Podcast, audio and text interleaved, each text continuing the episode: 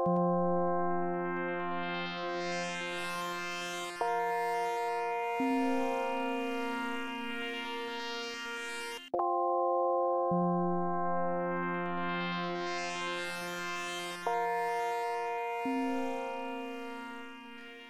ja tervetuloa Takapöylykky-podcastin pariin, tuohon hieman vanhempi veliin erikoistuneeseen puheohjelmaan.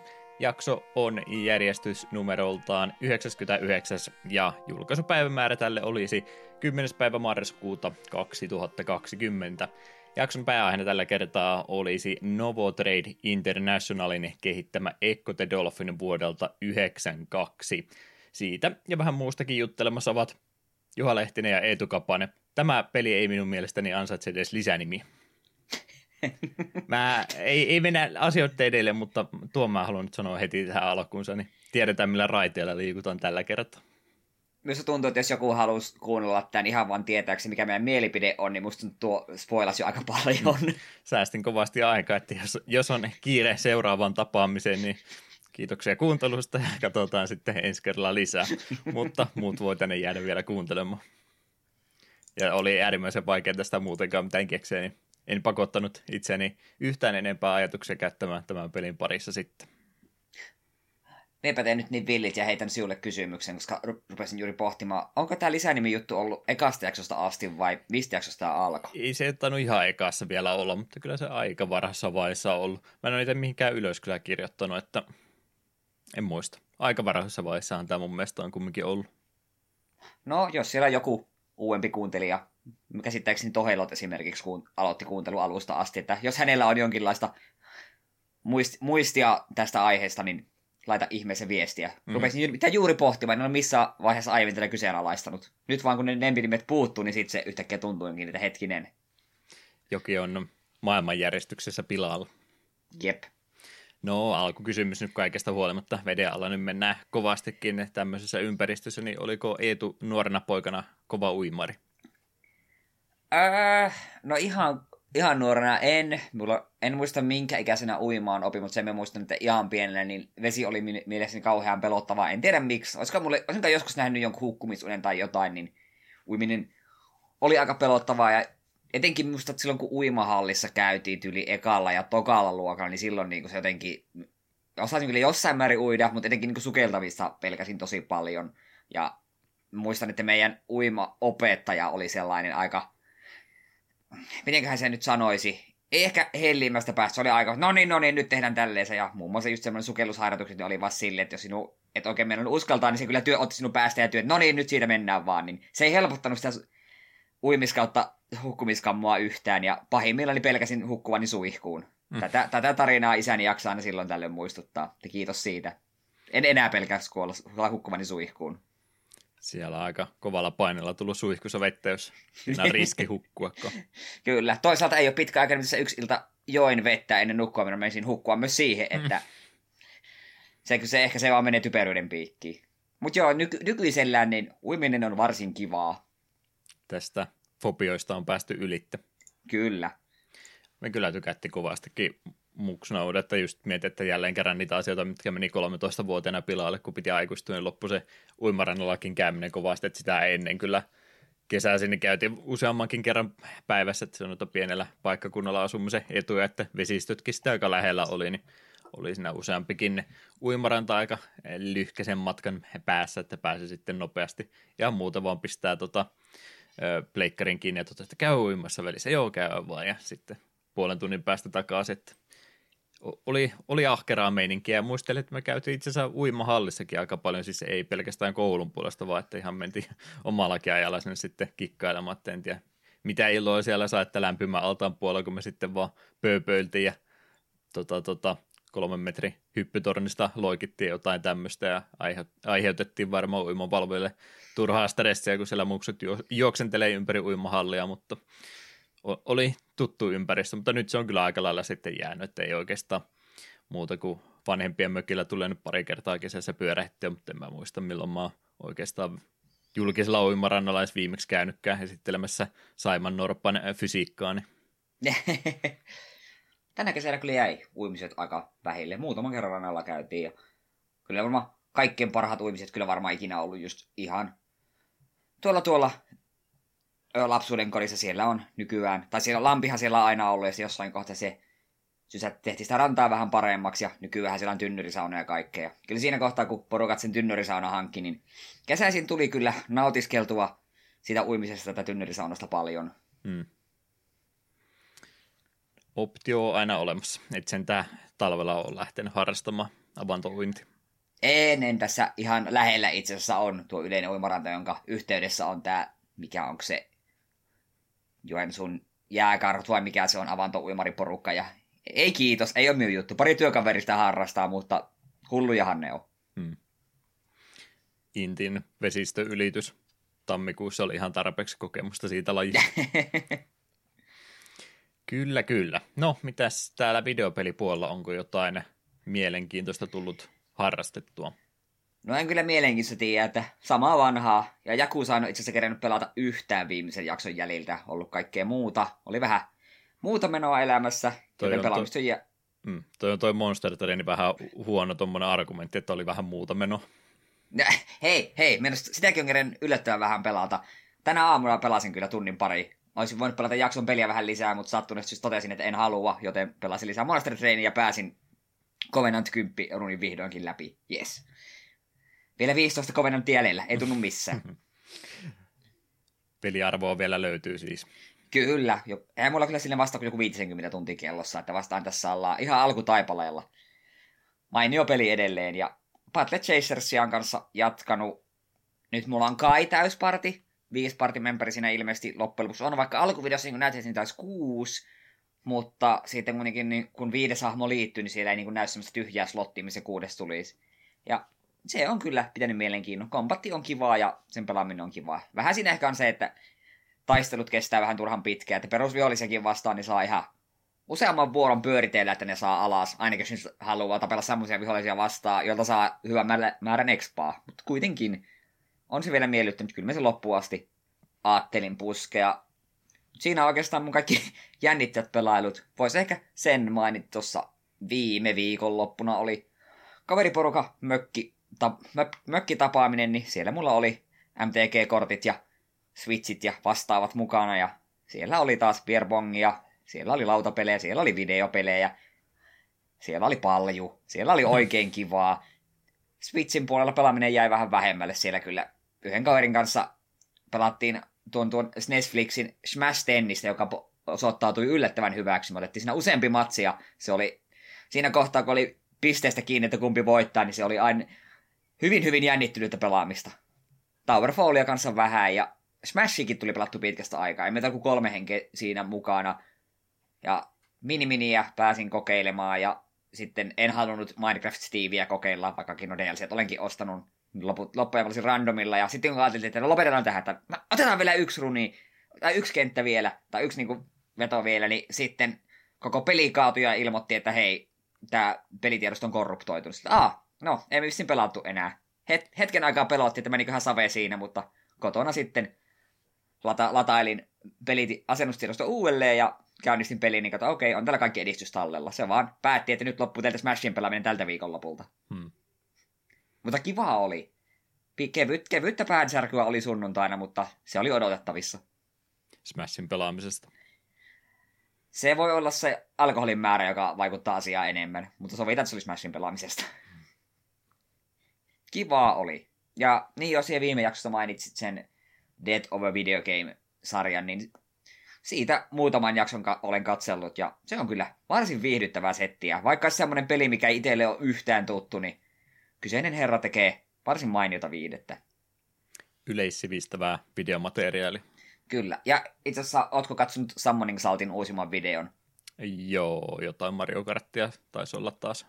Joo, tämä joku herra yritti saada, yrittää saada kaikki 32 No Shortcut niin kuin ennätystä omiin nimiinsä. Ja se kyseinen video on kyllä melkoinen tun- tunteiden vuoristorata. Sanoisin, että ehkä Summoning Saltin paras video. Hmm. Äärimmäisen hyvä ja mielenkiintoinen tapaus. Ja ilman kyseistä herraa en mie tuommoista tietäskään. Häntä ei voi suositella liikaa. Katsokaa Summoning Salttia. Mut joo, Si- siinä oli minun, minun jutut. Aika vähille jäi pelailut. Mm. Mutta kerropa Juha, sinä olet varmaan pelannut tosi paljon kaikkea. No mä korjasin tätä, että mä yhden uuden pelin itselleni ainakin uuden pelin pelasin, mutta joo, Voviahan tuossa toki on tullut pelattu. Sovitaan, että se on se uusi peli sitten. Mitä, mitä mä oon sitä viimeksi puhunut? Jotain hahmoja mä olin levutellut silloinkin samaan, ja Druidin mä nyt tässä on viime aikoina levutellut alta pois, yrittänyt vähän nopeammin tehdä nyt, kun tuo levuttaminen on nopeutettu noin kovasti, niin yrittänyt niitä nopeampia reittejä mutta kyllä se semmoisen kymmenen tuntia nyt pystyy hahmo maksimilevelille tänä päivänä levuttaa, että se on aika ää, tota, tota, iso hyppy siitä, että muistaa mitä tuo klassikin puolella, kun levuttaa hahmojakin, niin oli jotain reilu 200 tuntia vähintäänkin sillä tehokasta pelaamista, niin saattoi saada ehkä 60, niin nyt on tosiaan valta 10 tuntia, niin pääsee maksimiin jo, ja speedrunit on ollut jotain kolme ja neljän tunnin välillä, että ei, ei ole tuo levuttamispuoli tuossa pelissä enää se ongelma, jos joku nyt on sen takia sitä aina ajatellut, että en mä vitti muuta pelata, kun se menee niin paljon aikaa pelkkää levutusvaiheeseen, niin se ei kyllä tuon pelin ää, parissa sitten täsmää enää ollenkaan. Sitä omaa kiltaporukkaa aika paljon ollaan kasvatettu, että on, en muista, että oliko silloin Lich Kingin aikaakaan, että olisiko silloinkaan ollut näin paljon porukkaa meillä nyt uniikkeja pelaajia. Moni nyt toki edelleenkin ootteleva, että tuo lisäri tulee, ettei ole vielä kunnolla ruvennut. Mutta mitä me nyt ollaan jo Excel-taulukkojakin tehty, että kuka pelaaja mitäkin, niin ihan vakuuttavalta listalta tällä hetkellä näyttää, että olen kyllä siinä mielessä lisäristä jo innossani, vaikka no, toivotaan, että se on parempi lisäri kuin edellinen, mutta jos ei, niin onpa ainakin peli seuraa sitten, että vaikka olisi keskikertainen jälleen, niin siitä huolimatta, niin varmaan ihan innoissaan sitä tulee tuossa sitten kohtapuoleen pelattua, kun se julkaistaan samana päivänä kuin meidän sadas jakso muuta, että se on aika hurja päivä se vuoden tärkein päivä, sanoisinko näin. Kyllä. Mutta mut joo, muutama viikko siihen julkaisuun, niin en tiedä nyt jaksan, kun mä sitten ehkä jonkun hahmon vielä siinä ootellessa käy levuttamassa voisi ehkä, tai nyt mä veikkaan, että mä en mitään muuta sen jälkeen varsinkaan pelaa, niin jos, jos haluaa sitä vähän taukoakin pitää, niin ehkä se tässä kohtaa nyt sitten olisi hyvä tehdä. Vähän ollaan sitä viimeistä raidia, mikä tuossa taisi jo alkuvuodesta tänä vuonna tulla sitä Najalothaa käy vielä heroikin, heroikin ja vaikeusasteella juoksemassa tuon porukan kanssa, että se nyt ei ole mitään semmoista eh, hyödyllistä pelaamista näin tässä vaiheessa, kun kaikki mahdollinen esineistö, mitä sieltä lähtee mukaan, niin ne menee kumminkin ensimmäisen tunnin jälkeen tuossa uudessa lisäydessä vaihtoon, mutta ihan vaan sen takia, että on tuommoista kerran viikossa ollut yhteistä toimintaa siinä, niin onpa tullut sitten uusiin ihmisiinkin sitä kautta sitten tutustuttua. Sehän tuossa nyt on kumminkin MMOissa suola, että pääsee ison ihmisporukan kanssa sitä sitten pelaamaan tuttujen kanssa varsinkin. Randometten kanssa mä en suostu pelaamaan oikein vieläkään, että tämän päätöksen silloin Kataklysmi lisäosan aikaan tein ja kyllä se on verenpainetta alentanut huomattavasti tässä viimeisen vuosikymmenen aikana, kun en tuommoisten ihmisten kanssa tarvi lähteä sitä harrastamaan. Mutta ihan innoissani kyllä siitä, että kohta pääsee sitten taas uutta lisärekin pelaamaan ja katsotaan mitä tässä sitten kaikille muille pelaamiselle käykää huonosti. Kunhan muistat jaksoja varten pelailla pelejä, niin se riittää. Mm, esitän ainakin siltä, että olisin mukaan koskenutkin niihin. Mutta mut ajattelin nyt, kun en ole pitkään aikaan mitään, mistään muusta pelistä puhunut, niin yhden nyt käydä sitten uuden heittämässä tuohon piristysruiskeeksi, että on jostain muustakin puhumista ja hyvä puhua piristysruiskeesta, kun pelin nimi on Suicide of Rachel Foster, että hmm, hauskaa pelaamista tässä siis ollut. Kattelin, mitä tuossa nyt oli näitä Humble Choicesta, mitä nyt on edelleenkin maksanut, vaikka mä en ole pitkään pitkään aikaa ensimmäistäkään niistä peleistä edes merkannut vastaan otetuiksi, mutta hyvä, että siellä nyt vähän sitä kirjastoa, mistä käy poimimassa jotain ää, uuden karheita itselle ainakin, että on sielläkin sitten mistä käydä valikoimassa. Muuten mietin noita kuukausittaisia pelejä, mä Pleikkari Plussan kampeleja on parin kuukauten tainnut merkata ja siitäkin vielä maksetta. Olisikohan se napanuora aika sieltäkin poikki pistää? Samaa on itse miettinyt. Kyllä me sieltä on ne aina merkkaillut, mutta enpä muista milloin viimeksi olisi tullut edes semmoinen peli, että että tuon voisi pelata joskus. Mm. Joku ei Vita ja PS3-pelejä enää, niin miksi enää maksaa siitä. Mm. Mutta mut Humble Choicen kautta tuli tämä The Suicide of Rachel Foster-niminen peli tuossa napattu. Se taisi olla viime vai toissa kuukautena siellä vaihtoehoissa ja äh, täällä yritin ottaa muistiinpano ylös, niin mä yritän edes jotain muistaa, että minkälaisesta pelistä nyt siis olisi kyse, että tämmöisestä Gone Homein tyyppisestä kävelysimulaattoristahan tässä siis käytännössä olisi kyse. Monet käyttää sitä kävelysimulaattoria tämmöisenä loukkauksena, mutta mun mielestä ihan hyvä kuvaava termi kumminkin on niin tiedetty nyt ainakin jonkinlaisia johtopäätöksiä vetää, että minkälaisesta pelistä nyt siis olisi kyse. Mutta tuossa tapauksessa tosiaan niin tuo päähahmo siinä perii tuossa vanhempiensa vanhan tämmöisen Timberline nimisen hotelli, jossa hän on sitten itsekin enemmän aikaa nuorempana viettänyt. Lähtee tämä hetken Nicole-niminen hahmo siinä tarkastamaan nyt sitten tätä hylätyksiä tettyä hotellia ja on ajatuksessa, että nopsaan pyörähtää tarkastamassa, kun kerran näin vaaditaan ja sitten saman tien myynti, että hän ei ää, tätä ää, tota, hotellia halua sitten itsellensä pitää ollenkaan, mutta tietysti sinne sitten lumimyrsky osuu just ikävästi kohdalle, että perille asti pääsee, mutta sitten ei kyllä mitään toivoakaan sieltä enää poispäin lähteä, niin nyt ollaankin sitten itsekseen aikaa viettämässä tuommoisessa hylätyssä tota, tai hirsi hotellissa suorasta, että tämmöistä perinteisen päärakentamistekniikkaa aina käytetty joskus 1900-luvun alkupuolella rakennetusta rakennuksesta kumminkin olisi kyse. Niin, niin. Minkä takia niin vastentahtoisesti lähtee siellä käymään, niin johtuu oikeastaan siitä, että on päähahmolla lähinnä vaan huonoja muistoja sitten tuosta koko rakennuksesta. Perhe-elämä oli siellä mennyt jo aikaisemmin yli kymmenen vuotta sitten sekaan, että siellä oli tämmöistä taustalla ollut, että perheen isä oli pettänyt sitten vaimoa teinitytön kanssa, niin, niin siinä oli sitten oikeastaan koko perheen maine ja muu mennyt elanto ja tämmöinen pilalle. Tämä äiti totesi sitten saman, että joo, ei, ei, ei ruveta tämmöistä kattoa ja veistin tämän päähammonkin nuorena tyttönä pois sitä saman tien saman tien siinä sitten meni kontakti isän kanssa poikki kokonaan ja me ei sitten haluttu edes käsitelläkään näitä asioita ollenkaan, niin mikä sen parempaa sitten kuin tämmöisessä vähän tota kolko-oloisessa ja paikassa ruveta sitten yli vuosikymmen myöhemmin, kun sekä isä että äiti on jo pois menneitä ja ruveta sitten tämmöisessä isossa rakennuksessa itsekseen vähän muistelemaan, että ne, mitäs kaikkea täällä ää, aikanaan silloin tapahtui, ei joutuu sitten tosiaan käsittelemään näitä asioita siellä itseksensä ajan kanssa, kun ei sieltä minnekään poiskaan olla pääsemässä. Eli aika paljon tässä siis kuliksitaan itsekseen tuommoisessa hylätyssä rakennuksessa sitten ja tarkistellaan sitä ympäristöä, että mitäs kaikkea tarvikkeita sinne sitten perään jäikä, että toki on pois käytöstä otettu jo pitkään aikaa sitten, mutta aika paljon sitten sitä irtaimistoa sinne on rakennukseen vielä jäänyt ja varsinkin sitten isän puolesta, joka se hotelli virallisesti aikana omisti, niin, niin, niin hänen jäämistöisenä sitten ruvetaan aika paljon käymään lävitse.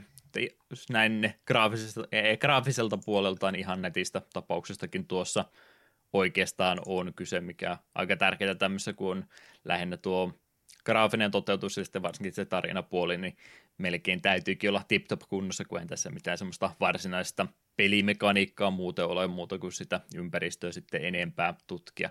Että varsin nätistä tapauksessa näin periaatteessa on kyse, mutta ei se semmoista ihan turhan tarkkaa katselua kumminkaan kestä, että toki siellä pystyy eh, sen muomaiseen tapaan aika paljon eh, tämmöistä yksittäistä esinettä käteensä nostamaan ja käsissä pyörittelemään, mutta ei nyt välttämättä sitä kahennetta, kymmenettä pesuaineputelia tarvitse katsoa joka kulmaa läpi, että miltä tämä näyttää. Että huomaa kyllä, että ihan joka ikisen e, esineen modeli on niin paljon aikaa käytetty, mutta aika paljon pystyy ihan noin käsissä astikin sitten pyörittelemään esineitä, jos niiksää haluaa. En muista, että olisi kovinkaan monessa kohtaa se tärkeäksi osoittautunut, mutta mahdollista tämä kumminkin olisi että, että tuommoista ympäristön tutkimista siinä kovastikin on.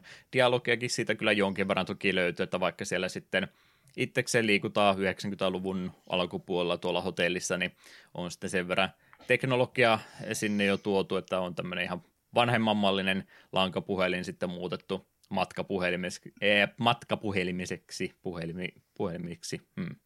En osaa puhua ollenkaan puhelimiseksi, ei. Puhelimeksi. Puhelimeksi, kiitos. Tämä on suomen kieli jälleen kerran se ylittämätön este. niin, niin. On sitten tämmöinen matkapuhelu tässä vaiheessa saatu sinne mukaan ja siellä on sitten tämmöinen agentti Irving toisessa päässä puhelinta.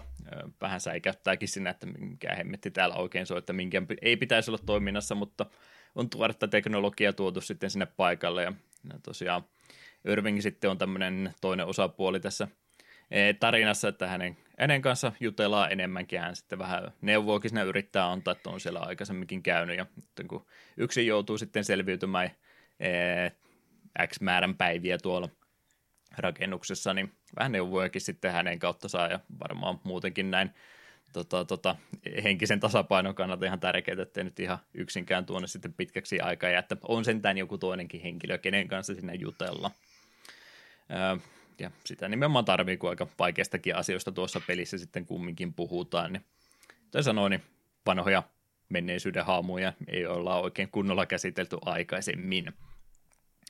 Ää, mitäs muuta tuossa piti sanoa? Niin toki, että tämmöisellä kun ympäristöllä nyt sitten lähdetään vetämään, niin kaikenmoista vähän omituisempaakin tapahtumaa siellä hotellissa sitten saattaa ehkä tapahtua. En rupea se enempää tässä kertomaan, että onko nyt varsinaisesti kauhupelistä vai mistä kyse, mutta sen nyt kumminkin haluan sanoa, että semmoisen hyvän painostavan tunnelman tuo peli kyllä ehdottomasti onnistuukin luomaan, niin mun mielestä on paljon parempi kuin ei lähkeä se enempää kertomaan, että minkä tyyppisestä pelistä nyt sitten loppupeleissä onkaan kyse, niin tulee se fiilis tuosta pelistä paljon paremmin sitten esille. Että sen nyt ainakin voin itse kuvailla, että pelasin tuota peliä. Mä tota, jätin tämän kesken. Mä en, mä en pystynyt pelaamaan loppu.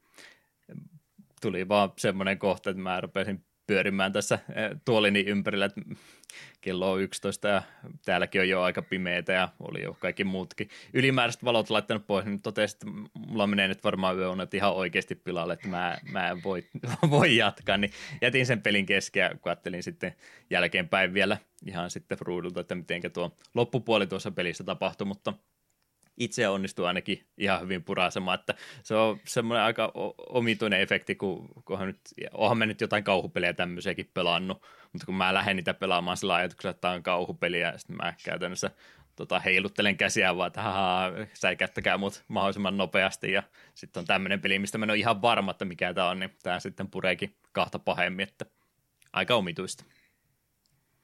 Hmm. Kuulostaa ihan mielenkiintoiselta kyllä. Hmm nopeasti mitä arvioita katsoin, niin ei ihan hirvittävästi kehuja ole saanut.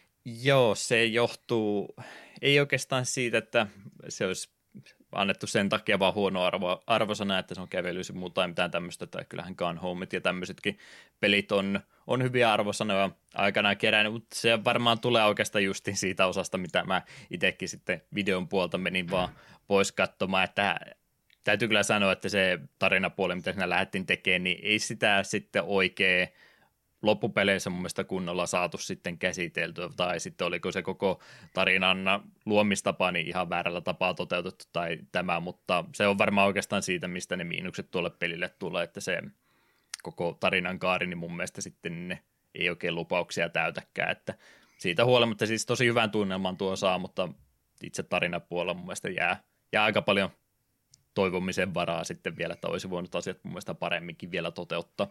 Ja muutenkin tuolla pelillä sitten hintaa 20 euroa on, jos sen normaalisti ostat ja peli aikaa se kolmesta neljään tuntia, niin en, en mä nyt varsinaisesti lähde tuota suosittelemaan, että tykkäsin kokemuksesta kyllä, mutta se, että se oli tuossa Humble mukana tullut kympin kuukausihintaan, niin si- siinä mielessä oli helppo lähteä kokeilemaan, mutta en mä nyt tätä suorita käsi rupea kenellekään suosittelemaan. Jos genre on jo muuten semmoinen, että tykkää kovasti, niin harkintaa, mutta en mä muille tätä nyt ainakaan lähtisi tässä kohtaa ehdottamaan.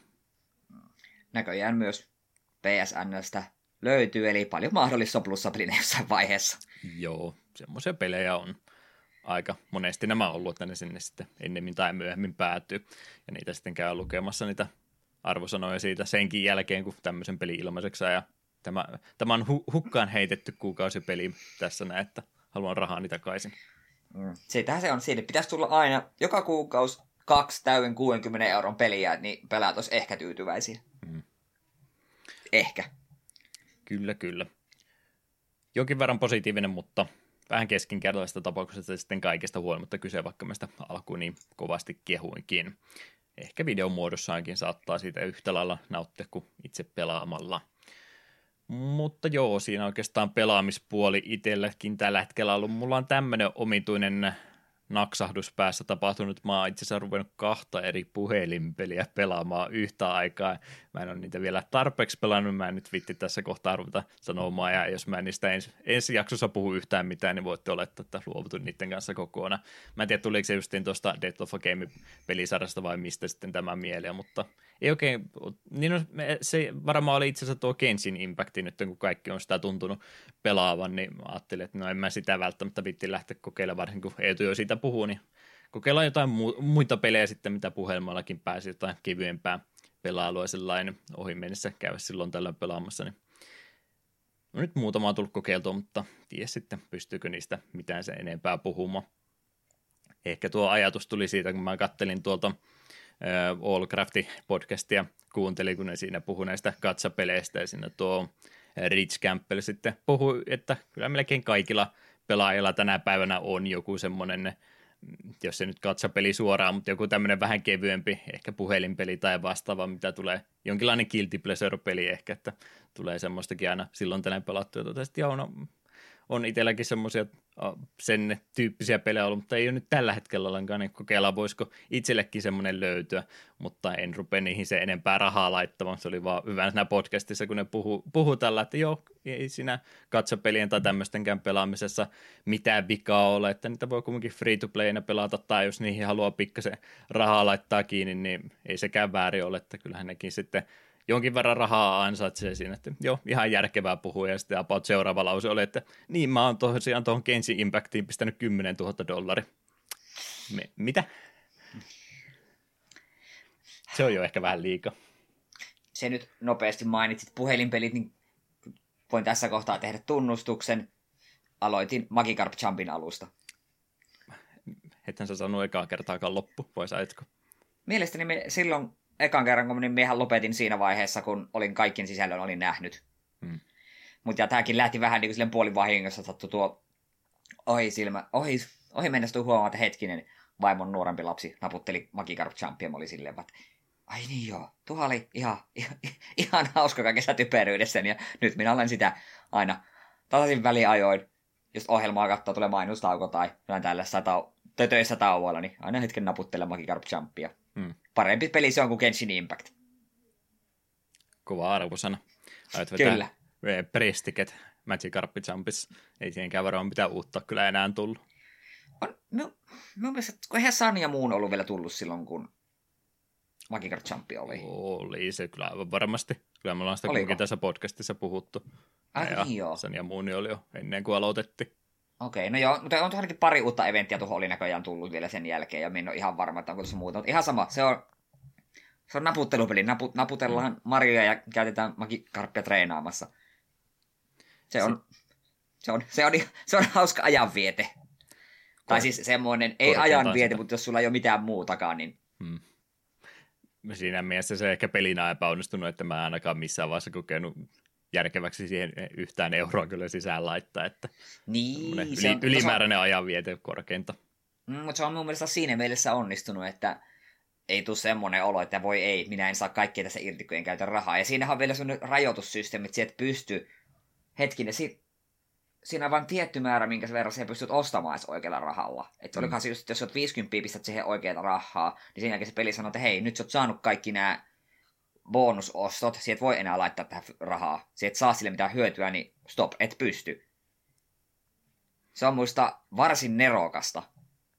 Tosi emme tiedä, kuka ihminen pistää Magic Jumpiin 50, mutta jos nyt joku ihminen, jolla on paha tapa har- hurahtaa tuommoisiin peleihin, että pakko saada kaikki mahdollinen ulos, niin ainakin sinne tulee seinä vastaan. Ei tule seinä vastaan Genshin Impactista, sinne voi laittaa niin monta sataa kuin haluaa. Magic Jump on siis parempi peli, piste. Se on nyt päätetty. Jeps, jeps. Jotain nokkela siihenkin piti varmasti sanoa, mutta ei, ei, ei tule mitään kyllä mieleen. Mm. Öö, no, no, voisin sen itsekin nopeasti mainita. Syy, miksi me oltiin se alusta johtuu myös siitä, alun perin oli tarkoitus tarkistaa, että hetkinen, on, olinko, en, mielestäni tein kaikki, olinkohan me tehnyt, ja eihän minä muistanut mun tilin nimeä tai mitä, sitä backup savea, niin pakko oli aloittaa alusta, ja tässä sitä ollaan. Hmm. Sulle pitää joku Tamagotchi-appi varmaan mieluummin laittaa, niin saat sitä hoitaa sitten tasaisin väliajoin, Magikarpin sijasta. No, katsotaan sitten, kun tuossa on kaikki tehty. Kyllä, kyllä. Ää, 3080 watsi hashtag siihen eteen vielä, se varmastikin on nyt vakiosegmenttiä, mitä pitää tässä kohtaa kertoa. Ei ole tullut. En tiedä milloin tulee. Varmaan ensi vuonna. O, oli mä nyt sen prosessorinkin ostanut, kun siellä tuli uusia raiseneita ja siihenkin voin sanoa, että ei ole tullut, että sekin tulee varmaan sitten joskus ensi vuonna. Että mukavaa katsoa tätä öö, rivisummaa, kun mä nyt Jimsistä on kaiken tilannut, joo, kyllähän tästä nyt se kahden tonnin keissi tuli ja kaikki on edelleenkin, että joo, no, joskus tulee, että odottaa tuotetta, oota vielä vähän aikaa. Mm. Se on hyvä tuommoisella koneella sitten Vovia ja Megamania emulaattorilla pelaat. Pyöripähän ainakin. Jeps, jeps. Öö, uuden näytön mä hommasin. Ka- ka- kaikki muu on edelleenkin tulematta, mutta se, joka olisi nimenomaan vaatinut niitä uusia komponentteja, eli näyttö, niin se nyt sentään tulee. Että... Joo. Ja ensimmäinen peli, mitä mä uusi, uunituoreella näytöllä menin pelaan, oli Rock Band 3 Xbox 360, että otin tästäkin kaiken ilon irti. Joo. nyt tonni 440p näyttö tuossa päivitettynä, että ajattelin, kun noin kalliin PC tekee, niin sen e, vähän hölmöltä tuntuu, jos ei sitä kaikki, kaikkia irti saa, jos pelkkää tonni 80p ei peliä siinä sitten pelaa. Ja nyt on, mitä kokeilin, niin tuolla isommallakin resoluutiolla vielä tonni, ää, tonni 70 aika moni peli toimii ihan ok, mutta ei kyllä enää haja-asetuksia pysty sillä resoluutiolla käyttämään. No, ehkä tässä nyt selvitään. Ei tämä välttämättä ole elinehto, että komponentit olisi täällä heti, mutta myönnettäkö, että joka päivä tulee tarkistettua kumminkin. Päästäkää minut kärsimyksistäni.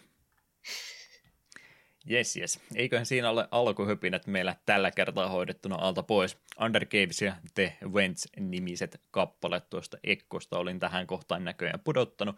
Kuunnellaan ne ja jatketaan asioissa eteenpäin.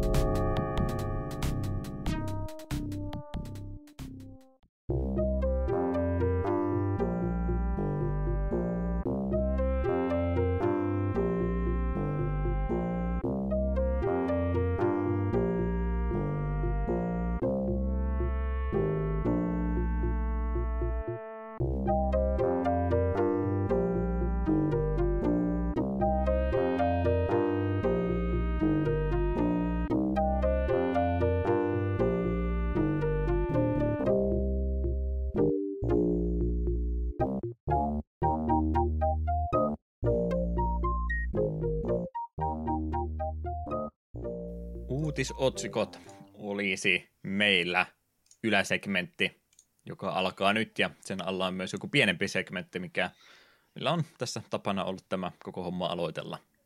Joo, eli sehän on tuttuun tapaan tänä päivänä pelihistoriassa, eli mitä tapahtui 10, 20 ja 30 vuotta sitten. Katastrofi oli osunut tämän päivän kohdalle. 10. päivä marraskuuta 2010.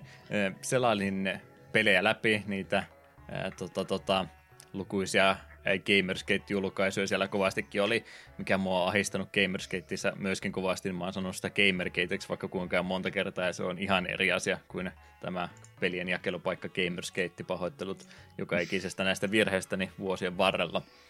Niin, niin. Vähän pienempää julkaisu ollut ja indie-pelejä siellä myöskin oli joukossa. Ihmettelin, että on pakkohan täällä jotain isompaakin pelijulkaisua olla, ja kyllä niitä sitten rupesi tulemaan, mä rupesin ihmettelemään, että näissä on nyt eräs yhdistävä tekijä kaikessa, että mitä tässä nyt oikein onkaan tapahtunut, ja vastaus tälle kysymykselle oli se, että Kinecti oli täällä Euroopassa julkaistu tänä päivänä.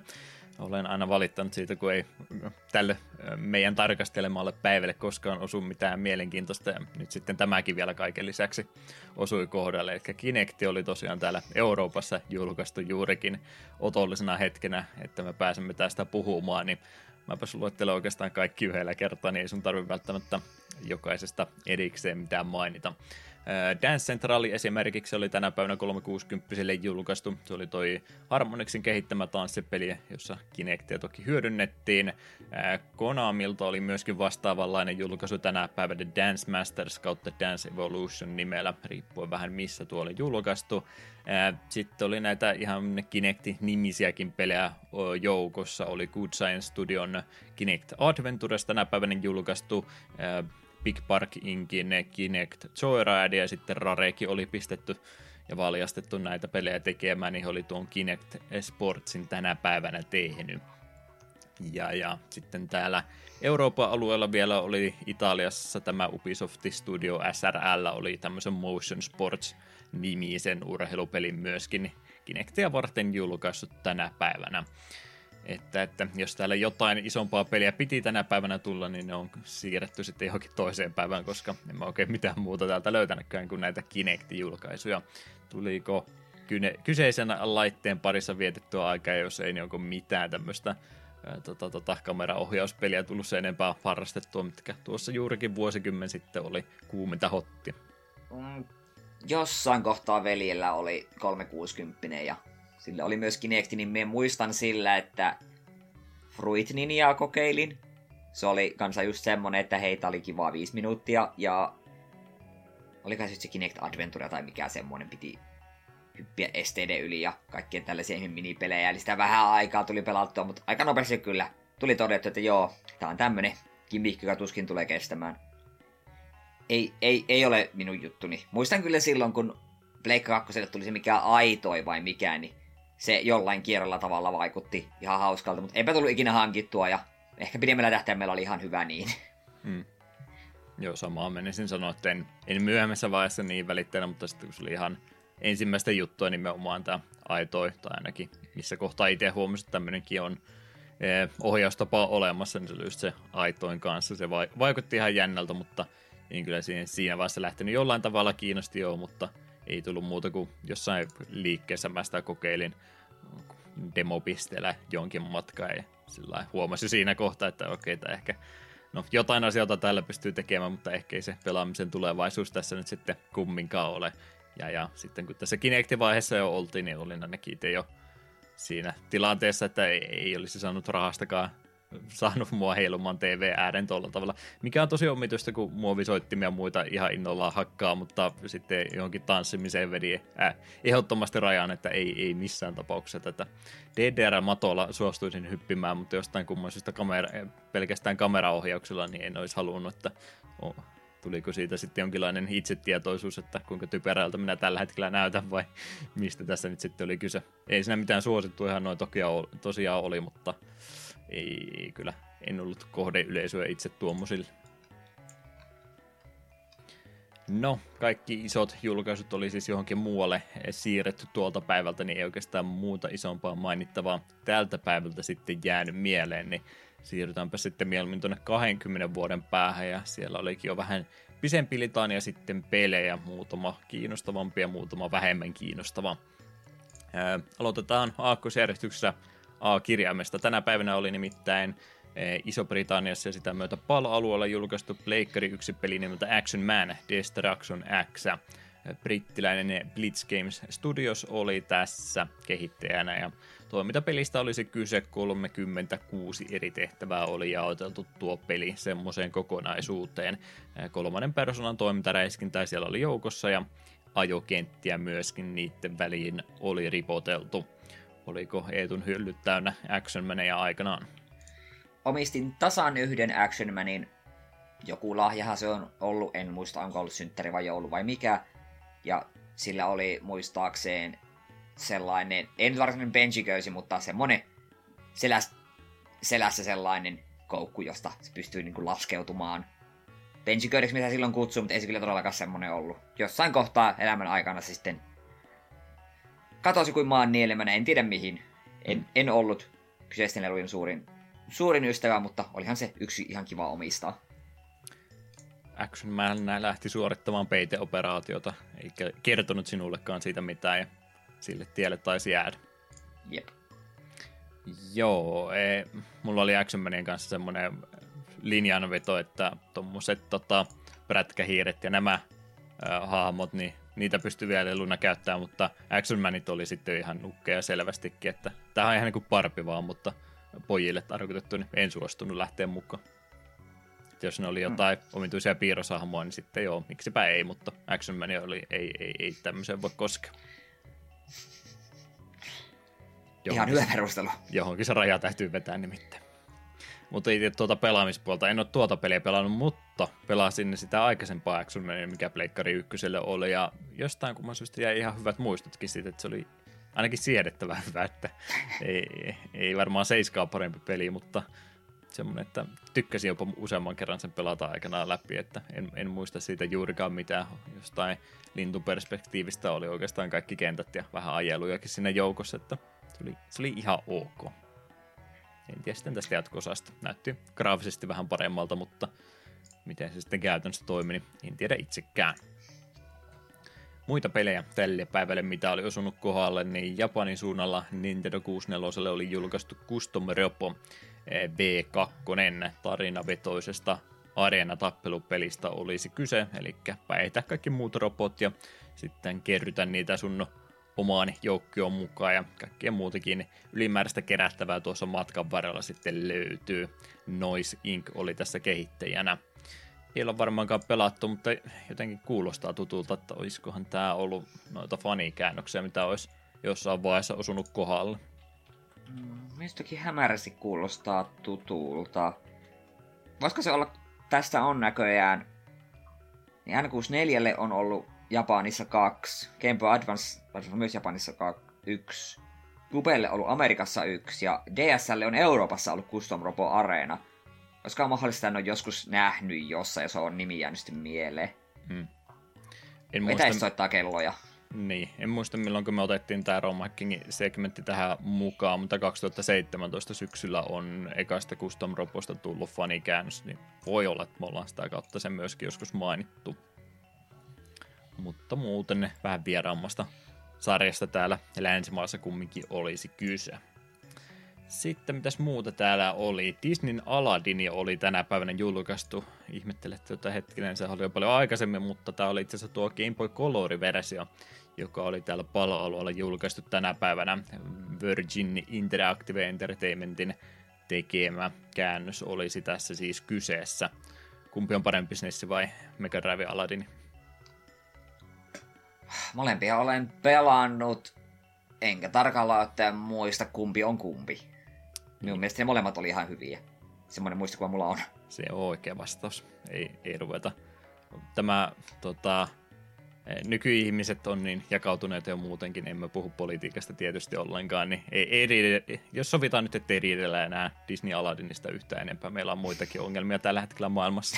Se on totta. Hyviä oli molemmat siis. Urheilupuolelta ei näistä varmaan se enempää puhuttavaa, niin mä kerron nämä yhteen putkeen. Tänä päivänä oli julkaistu F1 Racing Championship Game Boy Colorille 99 kauden lisenssi omaava formulapeli siis kyseessä. Siinä oli tämä samainen Ubisoft Studios SRL, josta tuossa kymmenen vuotta sitten aikaisemmin myöskin puhuttiin. Ja, ja muita urheilupelejä, mitä tänä päivänä oli tullut, niin FIFA 2001, Major League Soccer, Windows-alustan EA futispeli oli siinä kyseessä, ja sitten oli Pleikkari ykköselle, olisiko ollut, ei, ei välttämättä viimeinen ollut, mutta loppupäin NPA-peliä ja NPA Live 2001 oli PS1 julkaistu paljon myöskin tänä päivänä. Ei me olla koripallosta puhuttu ollenkaan, mutta oletan, ettei suosikki koripallopeliäkään ei tulta löydy. Se, mikä oli meillä Mega Drivella, jota en edes muista mikä se oli. NBA joku. Hmm. Ja sekin oli huono. Mutta se on silti paras koripallopeli, mitä mä oon pelannut. Toivottavasti ei ollut mikään NBA Jam, siis siitä olisit saanut varmastikin negatiivista palautetta, jos olisit sitä lähtenyt haukkumaan. Minusta se oli vain joku NBA. kaikki tykkää. Minusta se oli joku NBA vuosiluku. Jos veli sattuu muistamaan, niin voi heittää viestiä. Nessillä oli Double Triple ja sitä tuli aika paljon pelattua vain sen takia, kun pelejä oli muksuna niin vähän, että oli otettava koripallopelistäkin sitten kaikki mahdollinen irti. Olen varmaan jossain kohtaa aikaisemminkin maininnut, mutta ensimmäistä kertaa kun mä kuulin tuon Amerikan kansalliskappaleen, niin se oli justin Double Rippelin kautta, ja sitten kun mä oikeassa elämässä kuulin sen ensimmäistä kertaa, niin mä olin hämillä, että minkä takia ne soittaa Double Rippelin tunnaria tässä. Aika referenssi oli urheilutapahtumalla, kun rupesi vanhaa Nessi-koripallopeliä sillä tavalla muistelemaan. Mutta... Hei, mulla on sulle teoreettinen kysymys. Onko Shaq Fu koripallopeli? Joudutaan nyt aika paljon genrerajoja taas rikkomaan, mutta... no on se ainakin koripalloilijapeli. Niin, mi- miksipä ei. Mitäs, milloin me käsitellään muuta se? Joo, tota... niin.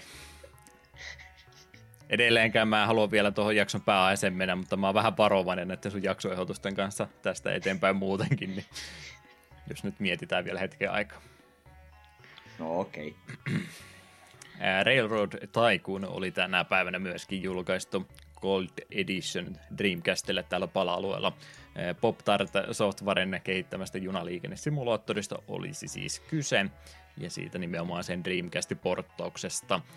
Perusversion lisäksi siitä löytyy Second Century-niminen lisäosa, sekä sitten mitä muita tämmöisiä lisukkeita tähän Dreamcastin versioon on laitettu kolmiulotteiseksi grafiikat muutettu, niin sen myötä ilmeisesti jotain tälle versiolle uutta ja ihmeellistä myöskin oli luotu. Ei ole kyllä junasimulaattoreita vielä tullut, tai nimenomaan sitä liikenteen ohjaussimulaattoria vielä tullut kokeiltu. Nämä taisi olla ju- ihan menestyneitä pelejä. Menisi just takertua, mutta entäs Monster Train, mutta sitten siellä menit tuohon liikennepuolelle, niin ehkä se ei toimi. Mm. Jälleen kerran vähän joudut termejä venyttämään, jos yrität siitä junaliikennesimulaattorin saada. Kyllähän siinäkin varmaan li- liikennettä tapahtuu ylöspäin kyllä sinne, suunnassa. Kyllä sinne pitää, pitää, kyllä sinne pitää valita, mitä raiteita pitkin se meet ja mitä upgrade siltä otat. Hmm. Aika lähelle. Mutta jos me joskus käsitellään joku tuommoinen junaliikennepeli, niin jos me pitäisi ottaa se, mikä se ikinä nyt onkaan, missä, mikä oli tuossa tuossa Game Center cx missä ihan kunnon ohjaamit ja kaikkea. Hmm. Yeah. Klassinen Dance the Go-jakso selvästikin kyseessä. Olen Kyllä, juurikin se mainio jakso. Monta kertaa kattonut. Se olisi ihan hauska. Kyllä joo, se vaatisi jokin sen oma ohjaimensa ja sitten varmasti tota, juna ää, kuskin hatun vielä päähän, että siitä saisi kaiken irti. Jep. Yes, tänä päivänä vielä muutakin löytyy. Sitten täällä on nimittäin joukossa Ready to Rumble Boxing Round 2, Pleikkari 1 versio, ja tuolla Jenkeissä oli osunut julkaisupäivä tälle. Midway Games oli tässä kehittäjänä ja tämmöisestä sarjakuvamaisesta nyrkkeilypelistä vähän arkademaisemmalla otteella. Myöskin Pleikkari 2-versio tästä pelistä löytyy, mutta mä olen jotenkin mieltänyt tämä aina tota, tota, Pleikkari 1-pelinä. Moneen kertaan jossain Suomi-pelilehdessä tästä sen artikkeli on lukenut läpi ja aina vaikutti semmoista, että tämä voisi olla ihan hauska, mutta ei sitten koskaan kaupan hyllä tullut vastaan. Riski oli aika korkea, että jos se olisi tullut ja olisi syntymäpäivä ollut lähellä, niin olisin ehkä saattanut ottaa tämän mukaankin. En tiedä sitten, oliko nämä hyviä pelejä oikeasti, mutta ainakin graafinen tyyli niin oli houkuttelevan näkön. Sarjakuvamaisuus on aina plussaa, mutta en ole kyllä yhtään Editorampolia pelannut. Hmm. Joskus mä tästä puhuin, että voisi olla ehdotuksessa mukana, mutta noita pelattavia, kiinnostavia Pleikkari 1 peliä on niin paljon, että en tiedä mihinkä se tärkeysjärjestyksessä järjestyksessä itselläkään sitten osuisi. Jeps, jeps, tosiaan viime kerralla puhuttiin siitä, että kaksi viikkoa sitten oli tuo Pleikkari 2, öö, Amerikan julkaisu ollut päivää aikaisemmin, niin täällä näitä alkupään PS2-pelejäkin rupeaa nyt sitten pikkuhiljaa enemmän tulemaan. Real Pool-niminen tota, tota, biljardipeli oli myöskin siellä julkaistu tänä päivänä. Japanilainen Astrol Studio oli siinä tekijänä taustalla, eli kolmiulotteista biljardipeliä oli siinä kyseessä. En tiedä, mitenkään Amerikka-yleisö tästä tykännyt. Muuta näyttää ihan perus tota, tota, simppeliltä biljardipeliltä, mutta siellä oli sitten vähän tämmöisiä japanilaisempan näköisiä hahmomodeleita tai näitä profiilikuvia siihen laitettu kaksulotteisia semmoisia vähän animetyylisempiä, että onko siellä ollut amerikkalaiset ihan hämillä, että mitäs, mitäs tämä meinaa. Biljardi on ihan kivaa niin kuin oikeasti, joskaan en ole kovin hyvä, ja A-pelin biljardia tuli joskus pelattua. Ja lähinnä palloa. Niin. On, on, on sitä versiota kyllä tullut kovastikin pelattua. Tämä on varmaan ollut se tasan ainut hetki, kun uusi konsoli tulee. Ja, no, 16-pittisistä noihin Pleikkari ja näihin oli se isompi loikka, mutta aika iso on toi Pleikkari 1 kakkoseenkin vielä se hyppy siitä oli, niin ymmärrän kyllä, että haluttiin uutta teknologiaa hyödyntää ja vanhoja suosikki peligenrejä tuoda uudelle sukupolvelle, mutta on hyvin nopeasti vanhentunut pelikonsepti ja nyt jälkeenpäin kun miettii, että tuommoisesta jos olisi täyden 60 maksanut, niin olisiko se sitten hyvää hankinta ollut. En ehkä en tänä päivänä, jos Pleikkari Vitosen nyt saisin, niin en lähtisi biljardipeliä ensimmäisenä etsimään. Mm, jos sä haluat pelata Pleikkarilla biljardia, osta Jakutsa, niin sitä kaikissa on biljardi. Mm. Joo, menee melkein minipelistä nykyään ennemminkin kuin Jep. täysiveroisesta kokonaisuudesta. Ää, loppu kolme peliä, mitä tänne oli laitettu. Mä vähän järjestystä muutin, mutta ehkä minä anteeksi saan. Täältä löytyisi semmoset pelit tälle päivälle vielä vuodelle 2000 kuin Time Stalkers. Dreamcast-pelistä olisi nimittäin kyse ja pala-alueen julkaisusta. Climax Entertainment oli tässä tekijänä ja vuoropohjaisesta JRPGstä olisi kyse. Dungeon Crawlingia myöskin kovasti tuosta löytyy. Uusia hahmoja tietysti peliä varten on kehitetty, mutta studio on tässä sitten hyödyntänyt vanhaa tekemistänsäkin, eli muun muassa Shining in the Darkness oli tämä studio tehnyt ja Landstalkersin myöskin, eli me taettiin tästä studiosta tuossa Shining Force jaksossa puhuakin Juu, kyllä. useista pelattavista hahmoista huolimatta tuohon tiimiin mahtuu aina kerrallaan yksi johtaja, eli ihmishahmoja. Loput on sitten näitä monstereita, mitä on napattu matkan varrella omaan tiimiinsä. Ihan mielenkiintoinen julkaisu kyllä olisi tuokin. Joo, tää näyttää itse ihan, ihan hauskalta. Älä vaan me googlettaa, että paljonko maksaa nykypäivän. Niin se ei myös voisin katsotaan, kun tullut muille konsoleille, niin on... vähän rajoittaa tuon Dreamcastille tuleminen. Mm. Valitettavasti kyllä näin. Öö, mielen... Eikä, niin. Mm, e- eikä vissiin mitään... Niin, ei ole muille konsoleille tai mitä uusia julkaisuja tullut ikinä. Voi voi. Eli todennäköisesti ei tule ikinä pelattua. Ehkä vielä jonain päivänä. Eh, mielenkiintoinen porttaus oli julkaistu myöskin tänä päivänä, nimittäin Tom Clancy's Rainbow Six oli tänä päivänä julkaistu Game Boy Colorilla. Nyt on aikamoinen puristusoperaatio tehty. Ja pala-alueen julkaisu siis oli tästä pelistä tapahtunut. Grofis Interactive oli tässä työstäjänä taustalla, ja nimenomaan Nintendo kannettavalle laitteelle ollaan nyt sitten yritetty tuo Rainbow Six saada jotenkin mahdutettua.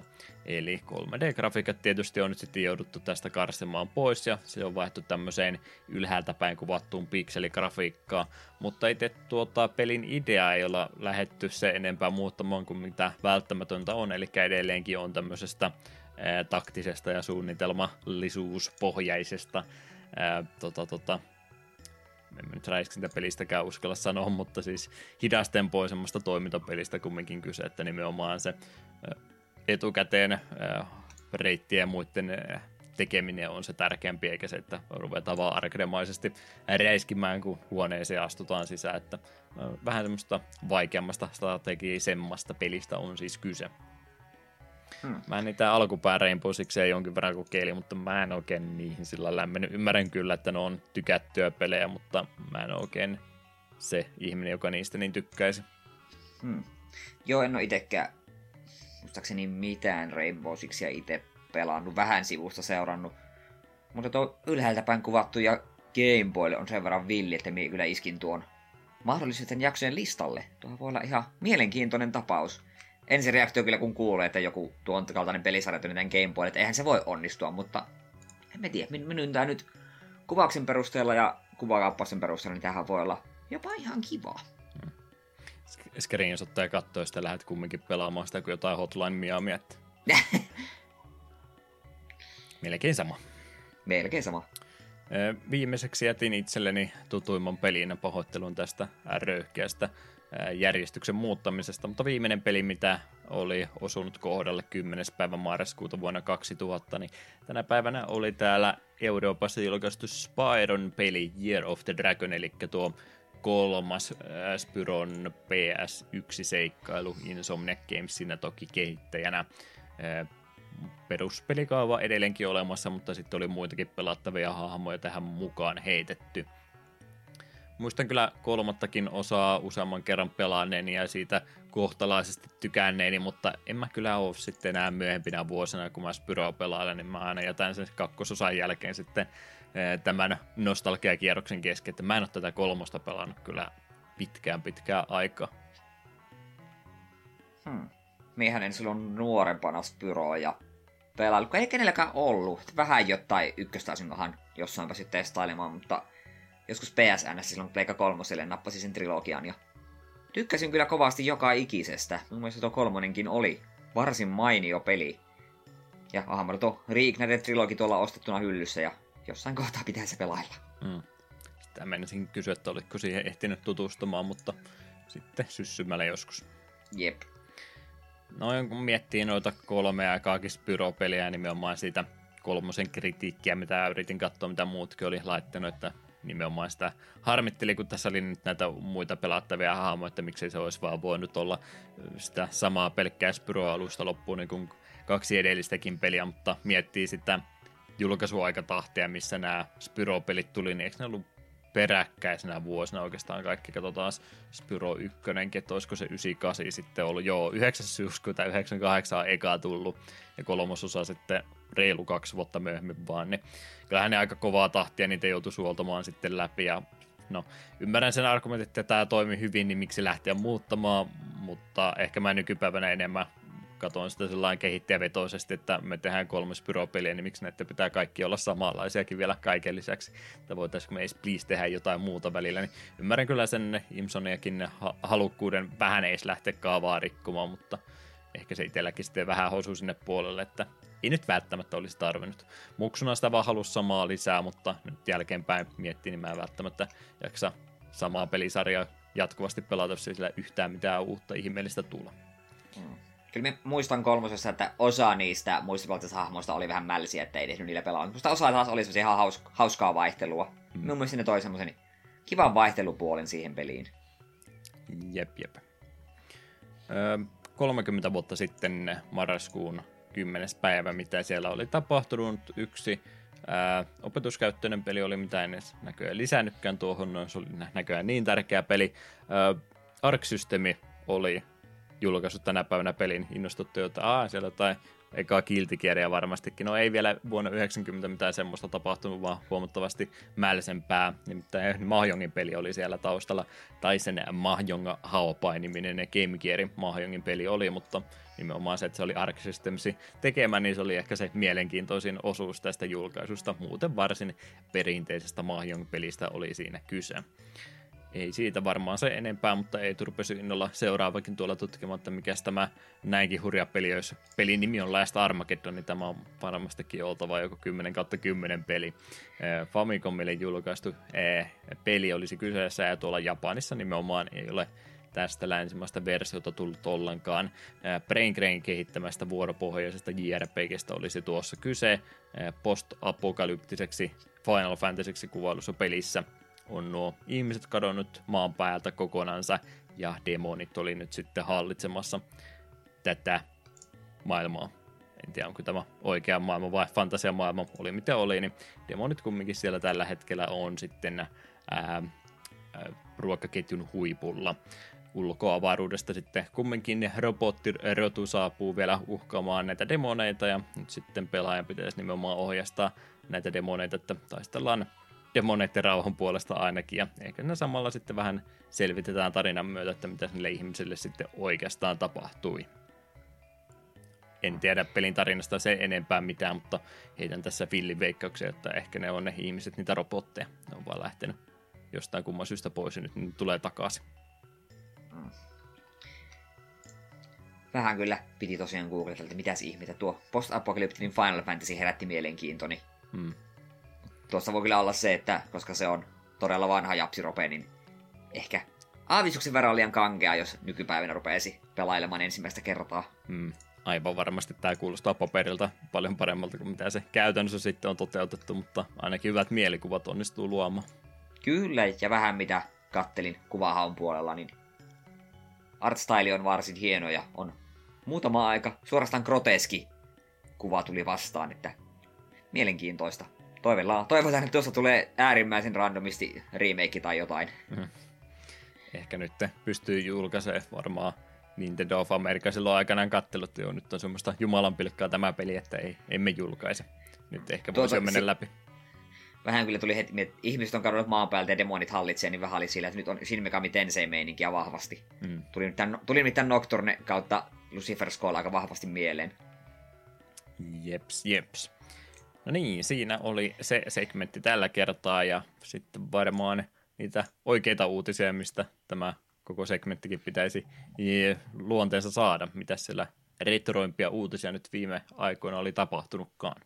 Joo, Arcade One Up on jälleen julkaisemassa uutta replikaa arcade-kabinettia, tällä kertaa Outrun-peleihin pohjautuen. 500 dollarin arvoista kokonaisuutta, kokonaisuudesta löytyvät pelit Outrun, Turbo Outrun, Outrunners ja Power Drift. Alkuperäisestä julkaisusta löytyneet Ferrari-logot on jouduttu poistamaan lisensointisyiden takia, ja tuotetta on tarjolla jälleen rajallisesti, sillä tuotetta myydään virallisesti vain Pohjois-Amerikan alueella. Ennakkotilauksiin on jo myyty loppuun. Nämä on taas tällaisia, että teoreettisesti semmoinen olisi todella kaunis tuossa jossain kämpän nurkassa, mutta sitten 500 dollaria plus sitten postit päälle, jotka ei varmaan ole ihan pienimmästä päästä. Ja sitten se, että siinä on neljä Outrania, niin on vähän... Ei ehkä se kabinetti, minkä kaikkein mieluiten itse omistaisin. Hmm. Joo, se nimenomaan, kun ei semmoista virallista myyntiä tänne ole, niin ensin saada sieltä Pohjois-Amerikasta saada joku tutu ostamaan se itsellensä ja sitten vähän katsoa, että miten sitä postitetaankaan nyt sitten toiselle puolelle planeettaa, että tuleeko tämä nyt ihan kirjekuoressa vai ei. Pieninä lastuina lähettä. Pikkupaketti mahtuu postiluukusta.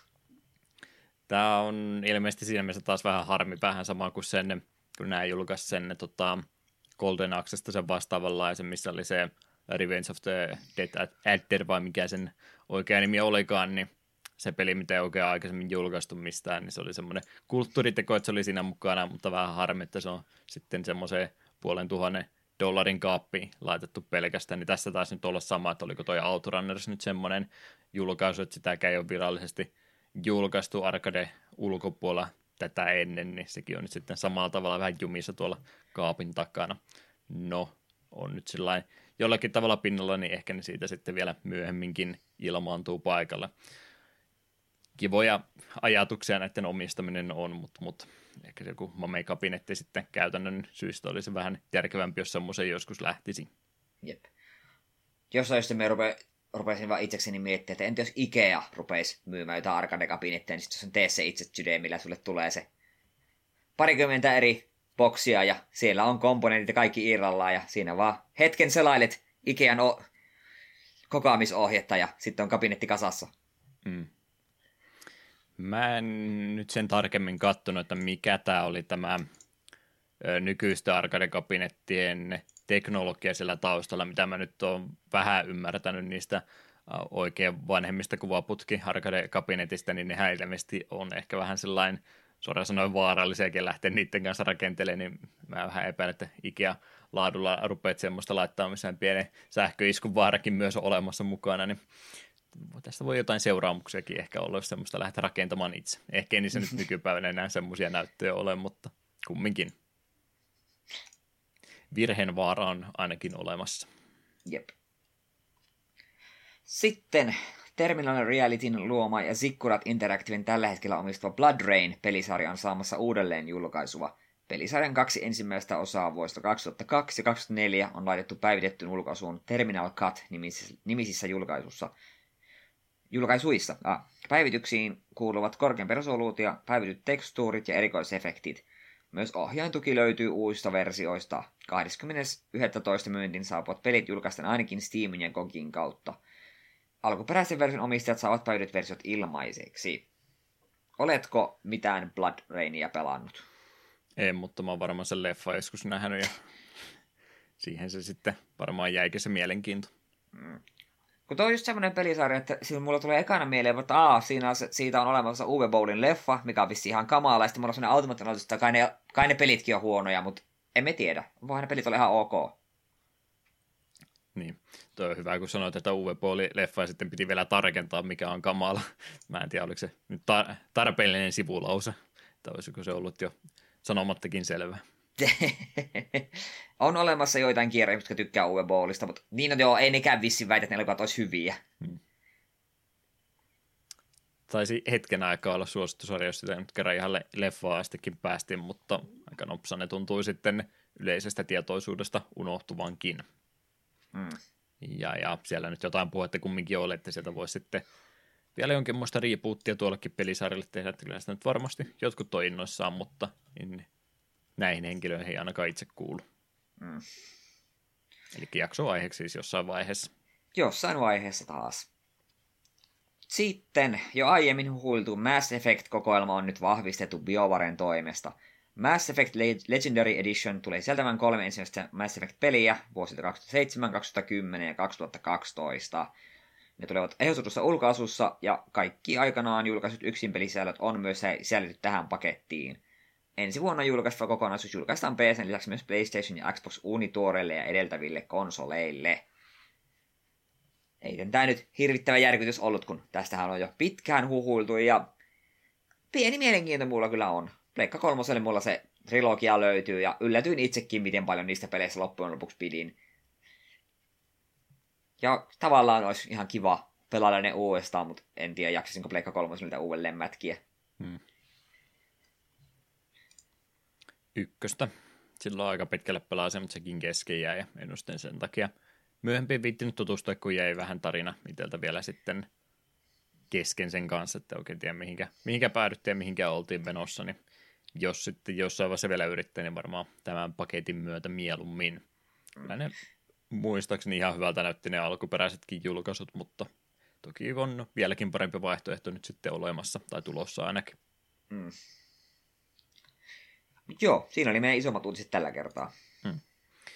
Pikauutisten puolella oli tuota, mitä Hasukikin oli meille tuolla Discordin puolella mainostanut. Siellä nyt on Billy Mitchellillä ja Twin Galaxysilla kova yhteydenotto vieläkin ne käynnissä sitten, että siellä oli sitä oikeusjuttua laitettu, että Billy Mitchellin kunnia on nyt loukattu ja jotain korvauksia tästä pitäisi saada ja mikä tässä nyt se tilanne tällä hetkellä on, niin en ole itsekään ihan varma, että ilmeisesti ensiksi Twin Galaxies voitti ja sitten kumminkin vielä päätöstä yritetty kääntää, että en tiedä onko se nyt sitten onnistunut menemään vai ei, en tiedä nyt oikein itsekään missä mennään. Ja resti sanotaan, että ei nyt ihan hirveästi edes kiinnostakaan, mutta jotain tekemistä meilläkin on tuon Twin Galaxiesin kanssa ollut erään aikaisemman segmentin kanssa, niin täytyyhän tästäkin nyt sitten vielä erikseen mainita en myöskään fakta tarkastanut tätä juttua, mutta ainakin huvittavan väittämän olin kuulevinaan tämän jutun ympäriltä, että mitä Pili Mitsili oli sitten itsensä puolustanut, että ei, ei hän ole huijannut mitään, ja hänellä on ollut sitten todistana Todd Rogers, joka myöskään ei ole koskaan huijannut mitään. Mm, Okei, okay. ihan, ihan, ihan, ihan hyvä argumentti, joo joo. Toivottavasti Pili ei kuuntele meidän podcastia, että muuten tulee meillekin kunnianloukkaussyytteitä jossain vaiheessa. Se on meidän loppu sitten samaan. No luotetaan siihen, että ainakaan suomen kieltä on vielä opetellut. Hmm. Joo, en nyt oikeasti tiedä, mitä siellä sitten tapahtuu ja saadaanko tästä mitään päätöstä, mutta aika, aikamoiseksi väittelyksi tämä homma nyt on tuntunut menevän siellä osastolla. Yes, romhackingin puoli on tällä kertaa vähän kapoisampi fanikäännöspuolella, nimittäin ei ollut tuossa tänäänkään aamulla – Nautusaamulla kävin vielä tarkastaa, niin ei ole mitään uutta ihmistä tullut muutama päivitys vanhempiin projekteihin, mutta ei mitään isompi laatusta juttua kumminkaan ollut joukossa. Itse romhackeissa oli ainakin yksi vähän mielenkiintoisempi juttu joukossa, niin sen olin tuohon ylös laittanut, eli Star Fox Exploration Showcase. Kandovontu-niminen romhack.netin käyttäjä oli tosiaan tälle alkuperäiselle Star Foxille tehnyt tämmöisen romhackin ihan lähdekoodia lähetty sinä rukkaamaan ja sen myötä lähetty työstämään tuolta peliä ihan uuteen suuntaan. Tähän on muun muassa uusia aluksia lisätty, kamerakulmia vähän muuteltu ja sitten ihan neljäs uusi reittivaihtoehtokin tuohon peliin mukaan lisätty myöskin tämmöinen jumalamoodi tästä löytyy, eli jos ei halua stressata ollenkaan siitä, että joka ikiseen esteeseen törmäilee tuossa pelissä, niin voi sitten kuolemattomana myöskin lennellä noita kenttiä läpi ja nautiskella vaan kaunista maisemista. Oltaisinko me tätä tarvittu silloin, kun me Star Foxia pelattiin? Ei välttämättä. Ihan kivoja nuo kaikki tuommoiset on, mutta niin. ehkä niistä on enemmän hyötyä sellaisille, ketkä on alkuperäistä enemmänkin pelanneet. Hmm. Lisäsisältöä heille tässä olisi siis luvassa. Kyllä, kyllä. Se taitaa olla meidän segmentti nyt siinä sitten tällä, tällä kertaa hoidettuna ja mulla jää sitä ikävä ihan justiin, koska me joudutaan muuten menemään jaksossa eteenpäin, mitä mä myöskään innolla odotan, mutta no, leikki on ryhdytty, niin leikki pitää myöskin kestää. Muutama kappale Echo the Dolphinista ja sitten olisi aika tuosta pelistä vähän jutella enemmän.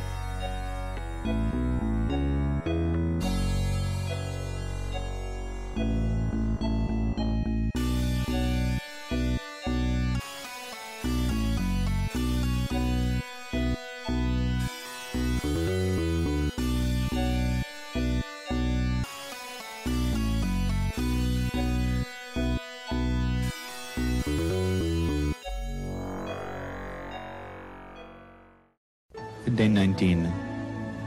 I am concerned about the crew. After all, Echo the Dolphin is not just a game, it is an adventure. The graphics are so real, they don't want to go into the sea anymore. 27 levels of danger, mystery, and beauty, all through the eyes of a dolphin. Simply brilliant. Thank goodness, my trusty skipper Pierre has no interest in this new game.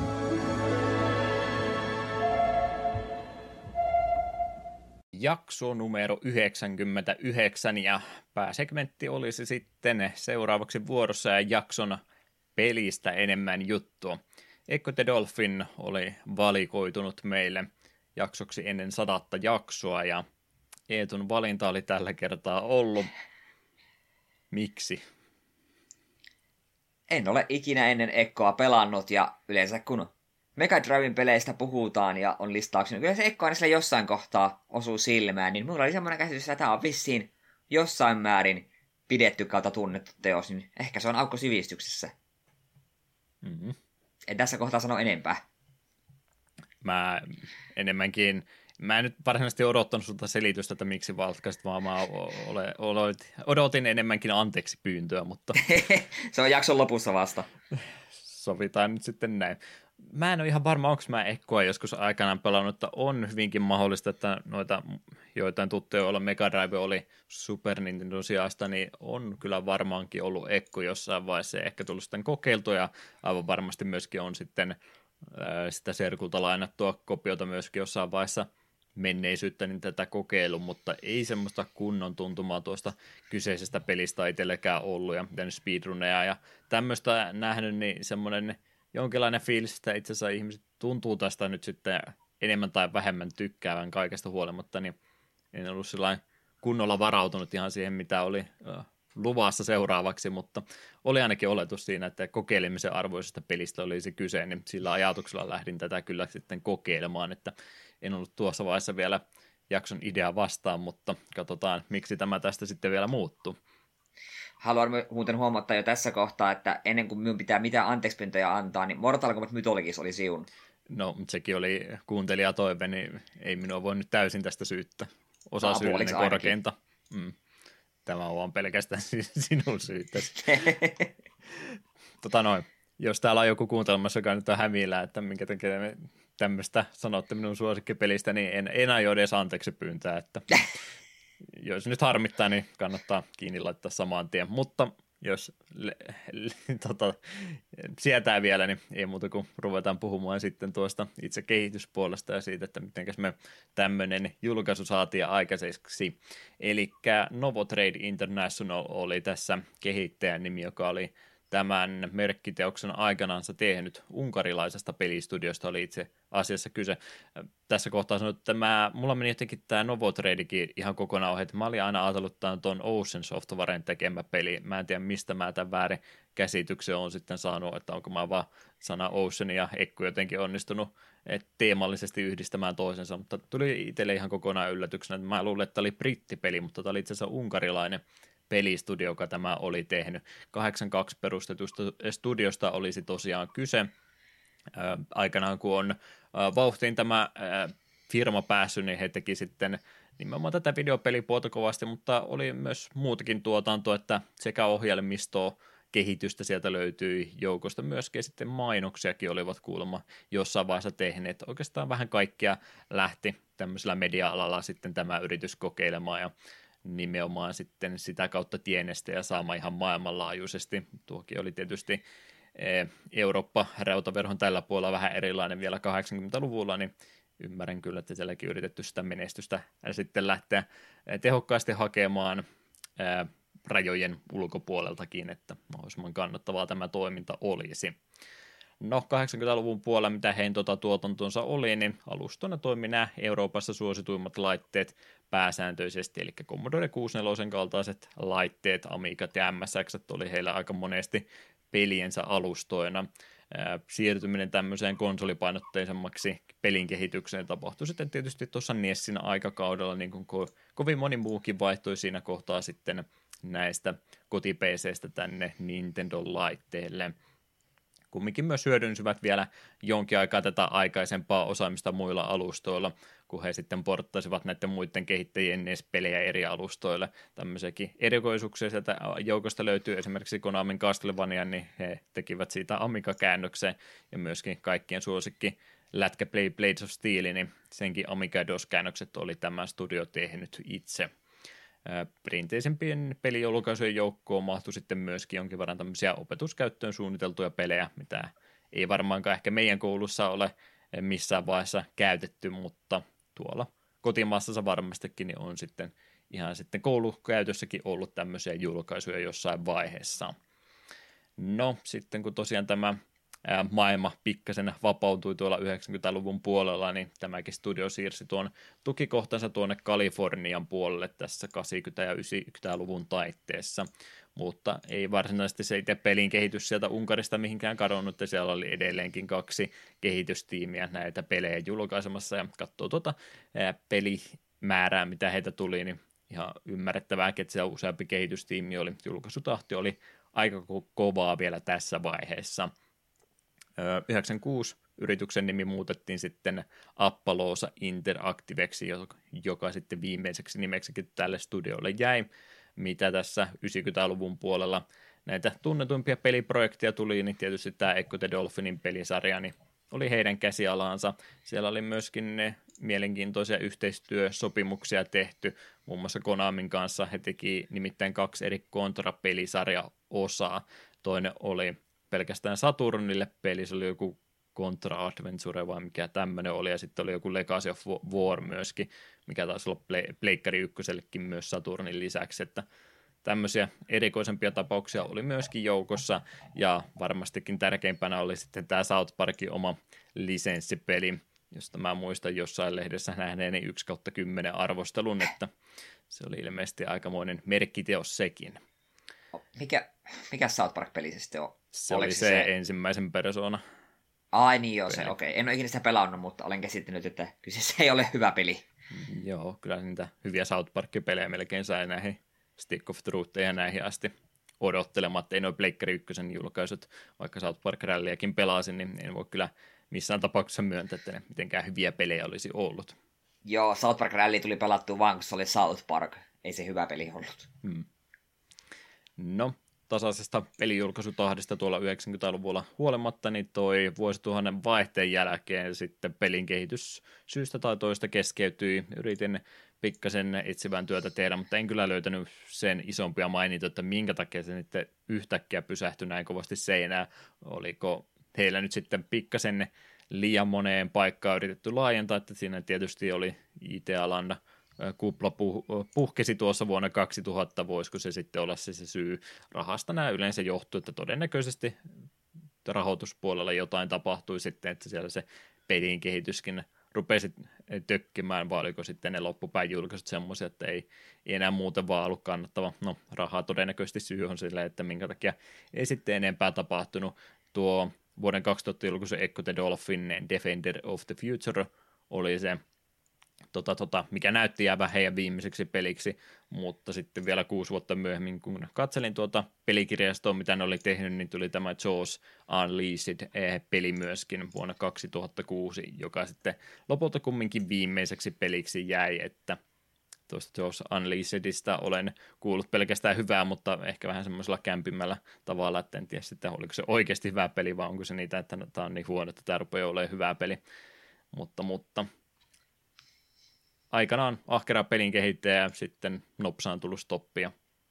En mä nyt sano, että tämä nyt, en tiedä onko kenenkään suosikkistudio, mutta volyymiä oli aika paljon siellä kohtaa, kun vielä rattaat pyöri kovaa tahtia, että hyvinkin mahdollista, että joku näistä peleistä on jossain vaiheessa käsi osunut, mutta en mä nyt tiedä, ei tämä ehkä niiden kaikkien aikojen suurimpien ja mahtavimpien pelistudioiden joukkoon kuitenkaan missään vaiheessa ole laske- tai lukeutunut. Onko Eetulla mitään muistikuvaa Novotrading kautta Appaloosan logosta, että olisit sitä missään vaiheessa pongannut? Ei kyllä mitään hajua. Hmm. Yllättävän paljon peliä kaikesta huolimatta, mutta en nyt lähtisi oikein sanomaan, että tämä Ekkon lisäksi niin mitään semmoista mahottoman iso profiilista peliä siellä kumminkaan joukossa olisi ollut. Kyllä, kyllä. Ja tämmöisen henkilönimeen haluan myöskin tämän projektin takaa heittää Ed Annunciata, tulen häntä lainaamaan hänet mainitsemaan parissa muussakin kontekstissa tämän pelin parissa, mutta hän oli oikeastaan se päätekijänä ja suunnittelijana tämän pelin parista tai hänen ideasta. Tämä koko homma lähti liikkeelle jonkin aikaa siinä tuntui menevän ennen kuin he edes saivat tätä ehdotusta läpi, mutta kyllä se sitten loppuvaiheessa sai Seikan suostuteltu, että tämmöinen peli olisi nyt tehtävä. Muutenkin suomalaisille myös vähän tutummasta herrasta tässä olisi kyse. Hän nimittäin toimi tuossa Nokian Engagein projektin executive producer-tittelin takana, että on täällä Suomessakin siis tällä tavalla päässyt vaikuttamaan. Ei pelkästään, että hän toi Echo the Dolphinin maailmaan, niin vaan sitten vielä Engagekin kaiken hyvän päälle, niin sekin piti vielä sama henkilö taustalla. Olisihan tämä pitänyt arvata. Mm. Sega oli tosiaan julkaisena tälle pelille ja julkaisu tapahtui vihdoin viimein pääsen sanomaan, että ensimmäistä kertaa tällä Euroopan alueella. Eli PAL-versio tuli ensin eh, joulukuussa 1992 ja sitten muualla maailmaa kesäkuussa 93. Japanissa taisi jopa mennä 94 vuoden puolelle, että siellä kesti vielä senkin pisempään, mutta kerrankin saatiin täällä Euroopassa vähän aikaisemmin se peli ulos. Mega Drive tosiaan alkuperäisenä pelialustana tälle toimii, ja genre Mä en oikein itsekään tiedä, mitä tästä sanoo. Toimintaa, seikkailua. Tasohyppely nyt on aika, aika, aika huti menee, mutta vähän semmoisessa raameissa kumminkin mennä. Jotkut on käyttänyt termiä Dolphin simulaattori, mutta Mä, mä, mä, mä en tykkää sitä simulaattoria sanaa joka ikisessä pelissä käyttää, niin en nyt tiedä, onko se, silläkään. Monelle pelaajalle tämä tuntuu olevan Dolphin-simulaattori, mutta sitten kun ensimmäisen kentän tai aloitusalueesta pääsee pois, niin ehkä se sitten enää niin Dolphin-simulaattori olekaan. Mene ja tiedä. No, eiköhän me ruveta sitten tätä tapausta purkamaan mahdollisimman pieneksi osiksi. Mitä siellä tarinapuolella nyt, mitäs mitäs ihmettä tässä nyt tapahtuu. Dolphinilla pelataan, tämähän nyt on ihan omituinen konsepti. Joo, Ekko on delfiini ja siinä pelin alussa oikein iloisesti uiskennellaan ympäriinsä siinä pienessä lätäkössä ja sitten kun siinä hypätään korkealle ilmaan, niin yhtäkkiä tulee tällainen valtava vesi kautta ilmapyörre, joka imaisee kaikki, kaiken muun vesielämän siitä Ekkon läheiseltä, paitsi Ekkon itsensä ja eihän siinä sitten muu auto kyllä selvitä, että mikä se ihme kaverit varasti ja pitäähän ne jollain tavalla takaisin saada. siinä se oli. Olkaa hyvät. Mm. Rauhalliset vedet menevät nyt ihan sekaisin ja muutenkin tuossa koko startista haluan kohta puhua, mutta näin muuten, miten siis peli toimii, niin kaksi ulotteisesta toimintapelistä nyt siis veden alla, eli muuten niin jos on tasopeleihin jo etukäteen tutustunut varmastikin tavalla tai toisella, niin okei, niin sillä idealla periaatteessa joo, mutta vedealla nyt kumminkin mennä, niin pelkästään vedenalaista pelaamista meillä olisi tarjolla, eli ei joista platformeja pitkin, vaan sitten mennään tämmöistä vähän sokkeloisempaa luolastoa veden alla läpi, niin se on oikeastaan se peruspeli-idea, miten tuo Echo the Dolphini toimii. Mm. Mut, Pitä, mm. Heti tässä kohtaa haluan kysyä sitä kysymyksiä. Juha, muistatko milloin viimeksi ollaan pelattu vedenalaista Mega Driven peliä, mikä on vielä 2D kaiken lisäksi? Meillä on niin monta jaksoa, että me nyt oikeasti muista, ollaanko me jotain semmoista pelattu. Mutta Soittaako kello Sonicin... ja peli... Mm. Soittaako kello ja Jaa, peli James niin. Bond? Okei. Okay. Tota, tota.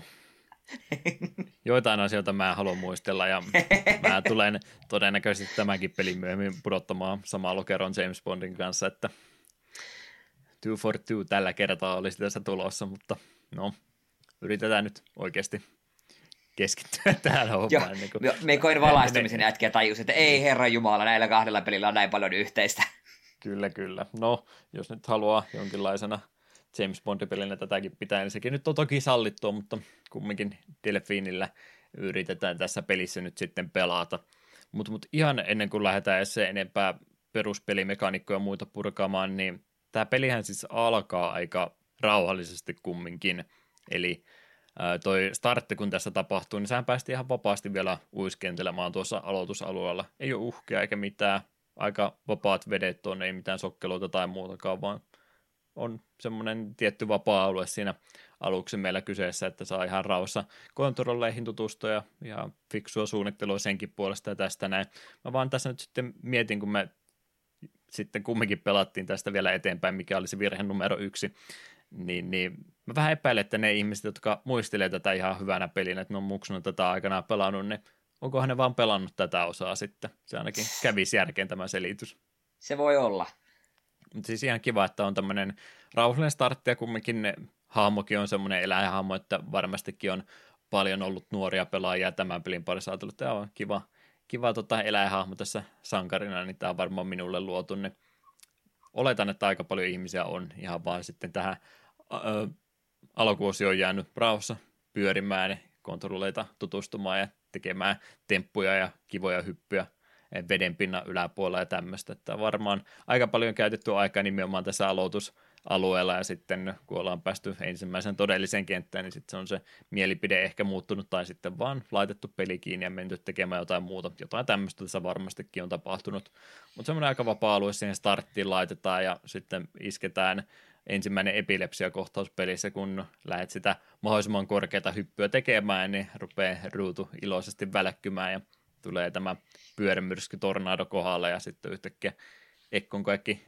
kaverit kadoksissa ja ainoastaan hän jää sinne aloitusalueelle pyörimään, tai siinä joku toinenkin olla vielä vinkkiä antamassa, että okei, nyt tapahtui jotain, ja pitäisi varmaan tämä pelikin tästä sitten pikkuhiljaa aloitella, että, että sitten vasta sen jälkeen se todellinen peli siinä rupeaa alkamaan. On se aloitusruudussa myöskin se, jos vasempaa suuntaan lähtee kulkemaan, niin siellä on sitten tämä salasanasysteemi olemassa, että jos peliä pelaa eteenpäin, kun tässä ei nyt ole mitään varsinaista talletus, tota, save tai mitään tämmöistä, niin jokaisen kentän välillä tulee sitten tämä oma salasanansa, millä pääsee sitten jatkamaan siitä, mihinkä viimeksi jäi, niin sen pystyy myöskin tältä aloitusruudusta kyllä tekemään.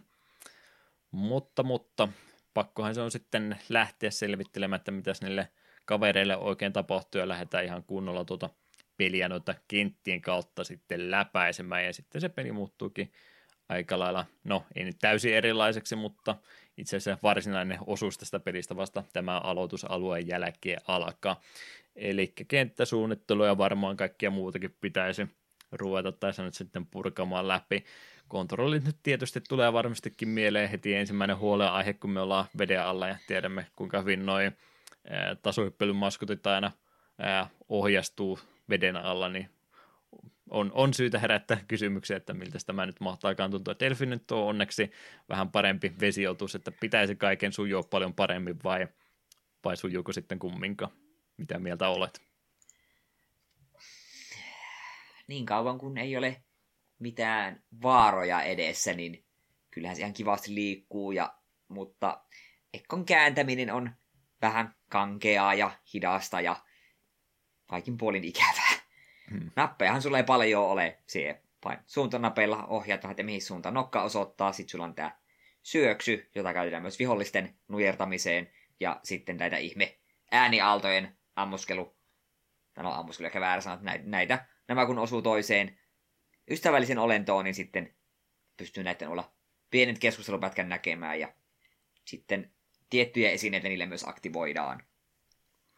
Kyllä, kyllä. Eli noihin kenttiin kyllä on hazardeja erilaisia laitettu piikkejä, esimerkiksi tämmöisiä vähän staattisempia, tai sitten ihan no, vihollisahmoja, nyt sanotaanko niin, että muitakin otuksia, mitkä vahinkoa pystyy myös ekkoon tekemään, niin niitäkin uhkeja siellä sitten on olemassa. Niin varmaan ihan vaan pelkästään niin kuin mitään noita muitakaan hyödykkeitä rupeaa ekkolla käyttämään, niin ihan vaan se perusohjaaminen tuossa Ekkon kanssa, niin se tietysti on heti jonkinlaista ahistusta ja muuta tulee kyllä herättämään, että ajattelen nyt mitä muuten noin tasoippeluhaamut kaksiluotteisia koon, niin ne on yleensä aika vapaasti laitettu, että ne voi olla vähän tämmöisiä mekavan tyyppisiä, että ihan täysin vapaata ohjaamista on, että voi ilmassa vaihtaa suuntaa ja muuta, tai sitten esimerkiksi Marjokin ihan mainio moneen kertaan kopioitu hahmo, että silläkin semmoinen tietty momentumi on, on toki olemassa, mutta Marionkin ohjastaminen tuntuu hyvältä. Ekkon en, en nyt lähti sanomaan, että tämä missään tapauksessa itse ohjastaminenkaan kovinkaan hyvältä tuntuu.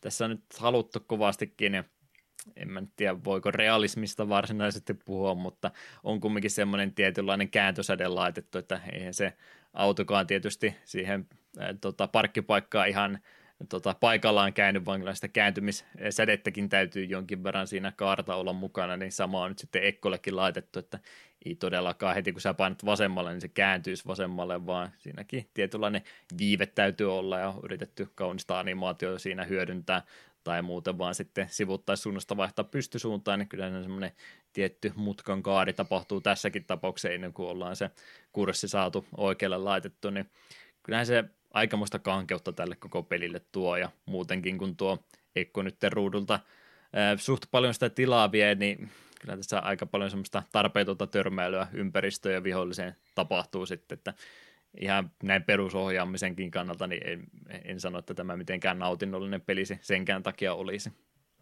Jep, ja juurikin tuo, kun Ekko vie sillä ruudulta niin paljon ja sen ohjaaminen vähän kankeeta, ja sitä sun syöksyhyökkäyksessä, joka on sun ainut keino oikeastaan puolustautua, niin se spurttaa aika kovaa, niin sanotaan, että jos olet pikkusen väärää suuntaan menossa, niin todennäköisesti sisemmät johonkin esteeseen sillä tavalla, miten sinä et haluaisi.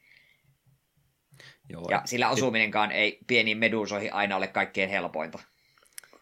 Joo, aika vähän sää ympärille sinä näet sitten eteenpäin, että mitä siinä ympärillä loppupeleissä tapahtuu. Sulla on siis toki yksi näistä keinoista se kaikuluotaus, mistä koko hahmon nimikin tulee, niin sä voit sitä sun kaikupainiketta pitää pois, niin sä saat semmoisen tietynmaisen kartan ympärille, sitä pikkasen paremmin näet, mitä siellä ympärillä on, mutta itse asiassa nyt sillain käytännössä rupeaa perusliikkumisen takia tekee. Ehkä vähän sillä voit selvittää, että okei, tuolla meneekin jotain. Tästä oli vähän, vähän infoa lisää, mutta itse asiassa kovinkaan aktiivisesti tuossa peliaikana ainakaan hyödynnä. Niin kyllä sä aika, aika sokkona menet sitten, jos sä rupeat varsinkaan yhtään se enempää vauhtia ottamaan alle, niin semmoista tarpeetonta törmäilyä vihollisia ja kaikkeen muuhun tässä kyllä hurjastikin tapahtuu. Ja kuten Etu sanoo, se syöksähdys, mitä tuossa sitten hyödynnetään peli alkupäässä tota, tota, ainoana hyökkäämistapana, niin, niin siinäkin on vaan se semmoinen tietty hetki, kun se tota, mitä pystyy vahinkoa tekemään vihollisena on aktiivisena, että sekin jos se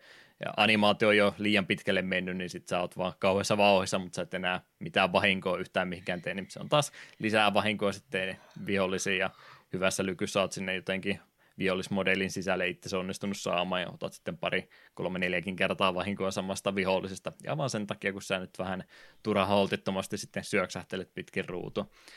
Ja kun tuo peli nyt muutenkin tykkää sitten hoputtaa sua vähän menemään eteenpäin, niin se yhdistettynä näihin vähän kankeampiin kontrolleihin ja turhan nopeeseen tilanne nopeuteen, niin ei tässä mitään muuta kuin vaan vahinkoa sitten tapahdu ja paljon semmoista.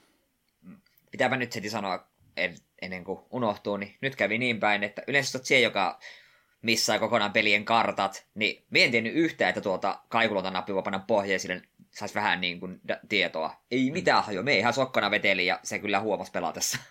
Ja mä luulin ensin, että kun mä en sitä huomannut itsekään ollenkaan, se vaan tuli jostain kumman syystä, niin mä luulin, että okei, kimposko se johonkin tiettyyn elementtiin ruudulle, se tuli sen takia takaisin, mutta se oli vaan kun piti sitä kaikupainiketta pois se hetken aikaa, niin sitten se tuli vaan takaisin, mutta se on sen verran pieni se ö, alue, mitä se pyöreä karta palaa sen sitä näyttää, että ei sitä nyt sillä käytännön hyötyä niin mahdottomasti ole, että siinä ajassa, kun sä teit sen kaikuluotauksen tuonne kohtaan, niin se olisi ehtinyt jo uimaankin sinne siinä ajassa ja opettelemaan ulkoa sitä kenttää, että en sano, että mitenkään kovinkaan hyödyllinen elementti tuo olisi tuossa.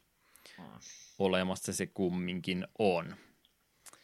Joo, no, konsolit on nyt vähän mitä on, mutta onko se nyt niin väliä? Merihän on aika avointa ympäristöä, niin luulisi siellä nyt kaikilla olevan tilaa ja voi vähän pitkän kaaren kanssakin niitä liikkeitä tehdä. No, näin se ehkä olisi, jos tämä olisi vaan se Delfini-simulaattori avoimilla merillä, mutta kun ei tämä nyt sitten olekaan sitä, vaan ollaan nyt sitä semmoista tasohyppelyelementtiä yritetty saada tähän ehkä sen kautta, että tehdään kaikista kentistä mahdollisimman sokkeloisia, ettei vaan asiat menisi liian helpoksi. Eli ei todellakaan siellä veden pinnalla vapaasti. No jonkin verran sitäkin on paikasta toiseen liikkuessa, mutta oikeastaan se pääpuoli siinä kenttäsuunnittelussa on se, että yritetty mahdollisimman sokkeloisia noista kentistä tehdä, joko löytää vain sitten kohti maalia tai siellä saattaa sitten olla eh, muitakin näitä pelastettavia delfiinejä, joita pitäisi sieltä sitten paimentaa kohti veden pintaa, että aika, aika sokkeloiseksi noin kentät sitten heittäytyy ja ei pelkästään se, että ne on niin sokkeloisia, niin siellä on sitten vielä yritetty kaikkia muitakin tämmöisiä esteitä laittaa matkan varrelle, en puhu edes mistään vihollisesta, vaan tämmöisistäkään, vaan siellä sitten saattaa olla niitä virtauksia, mitä ei muuten edes kovinkaan hyvin edes näytetä, että missä ne on, muuta kuin meet johonkin kohtaan ja huomata, että okei, nyt minä ampaisin tähän suuntaan ja vasta, eh, vastavirtaan on aivan tarpeetonta edes yrittääkään uida. Ja sittenhän tämä peli tykkää kovastikin käyttää näitä tämmöisiä kristalliportteja, että jos sä törmäät niin, niin se sanoo, että et sä tänne tuu vielä, vaan käyppäs hakemaan se krist- toinen kristalli sieltä toiselta puolta, jonka jälkeen sä saat tämän vasta avattua.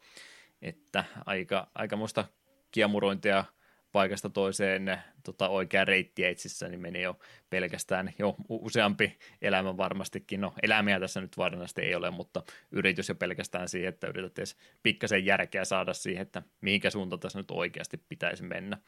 Mm. Ja e- sitten just noita kristalli, kristalleja, että ne mitkä on niinku, sit tosiaan niitä portteja, mitkä on niinku sun eessä, ja ne, mitä luona pitää käydä, että se pääs niistä. Niitä ei olisi mitenkään värikoodattu tai mitään. Mm. Ei olisi iso vaatimus ollut, että esimerkiksi niissä olisi, jo, olisi vaikka vähän eri värisiä ne, mitkä toimii niinku semmoisena esteinä, tai niissä olisi joku symboli, ja sitten siellä löytäisit saman symbolia pitävän kristallin, ja että ahaa, okei, nyt me pääsen siitä eteenpäin ja tälleen. Niin ei se loppujen lopuksi hirveästi vaikuta, kun kutakuinkin sulla aina se, että okei, tähän kristalliporttiin tarvitaan se yksi, mikä on ainut, mikä mulla on auki, mutta silti. Se on sellainen pieni asia, minun itteni häiritsi, että niissä ei ollut minkälaista väri- tai symbolikoodausta.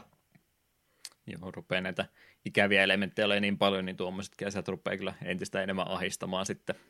Mm. Ja virtauksesta haluan sanoa sen, että se käytännön, no eka tai, to, eka tai toka oikea kenttä, kai sitä voisi sanoa, että se on periaatteessa toka kenttä, se ihme Caves, mm. niin siellä oli, tänään muun muassa kuolin muutaman kerran sellaiseen tilanteeseen, että piti käydä kristallin luona.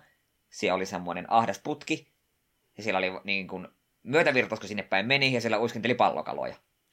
Kävin sillä kristallilla, käännyin pelaltakseni takaisin. Ne hemmetin pallokalat lenteli tai uiskenteli äärimmäisen nopealla tahdilla edestakaisin, sinkoilivat miten sattuu, ja samaan aikaan mulla oli vastavirtaus, niin aina kun mä yritin mennä niin kuin eteenpäin, niin ensin tulee sellainen pallokala otti osumaan minun kesken mun syöksyn, sitten me on tuo, tuo momentum pysähtyi kuin seinään, sitten se virtaus on niin voimakas, että me päässyt enää uimaan eteenpäin, ja jos se oot käytännössä paikalla, että se vastavirtaus painaa sinuun, niin se et pysty tekemään myöskään sun dashias. Eli mun piti pakittaa, ja sitten uusi yritys, ja jälleen tuli pallokala siltä tökkäsemään minun kesken mun dashin, ja näin, näin kävi parikin kertaa, että minä kuolin täsmälleen samaan kohtaan, kun ne hemmetin pallokalat ja virtaukset oli yhdessä aivan liikaa. Hmm. Ja kyseessä oli pelin toinen kenttä, ja se oli pakollinen paikka, missä piti käydä. Joo, otetaan käytännössä kontrollit sulta siinä kohtaa kokonaan pois, kun se siihen virtaukseen joudut ja autoarmiassa, kun sitten jotain vihollista ja muutenkin tulee, niin peli vielä pilkkaa se päälle, että sä et pysty tekemään mitään ja nyt saatat vielä vahinkoakin jatkuvasti, että haha, onko, onko nyt kivaa pelata? Vastaus on, että ei ole. Jep, ja ne pallokalat ylipäätään, niistä haluan vielä sen, sen mainita jo tässä kohtaa.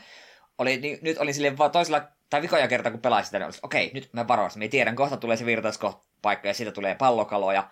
Niin sitten yhtäkkiä sieltä syöksyy yksi pallokala niin kuin offscreenistä ihan helvetimoista vauhtia, kun ohjus minua kohti. Sitten mitä ihmettä, miksi tuo nyt tuohon tuli? Ja se aiemmilla kerroilla se ei ole hyökännyt mun kimppani, kun mä oon nähnyt sen. Mutta ei, se oli päättynyt, että minä hyökkään nyt, kun sinulle et ole se yhtään varautunut. Se oli hämmentävää ja inhottavaa. Ei pitänyt.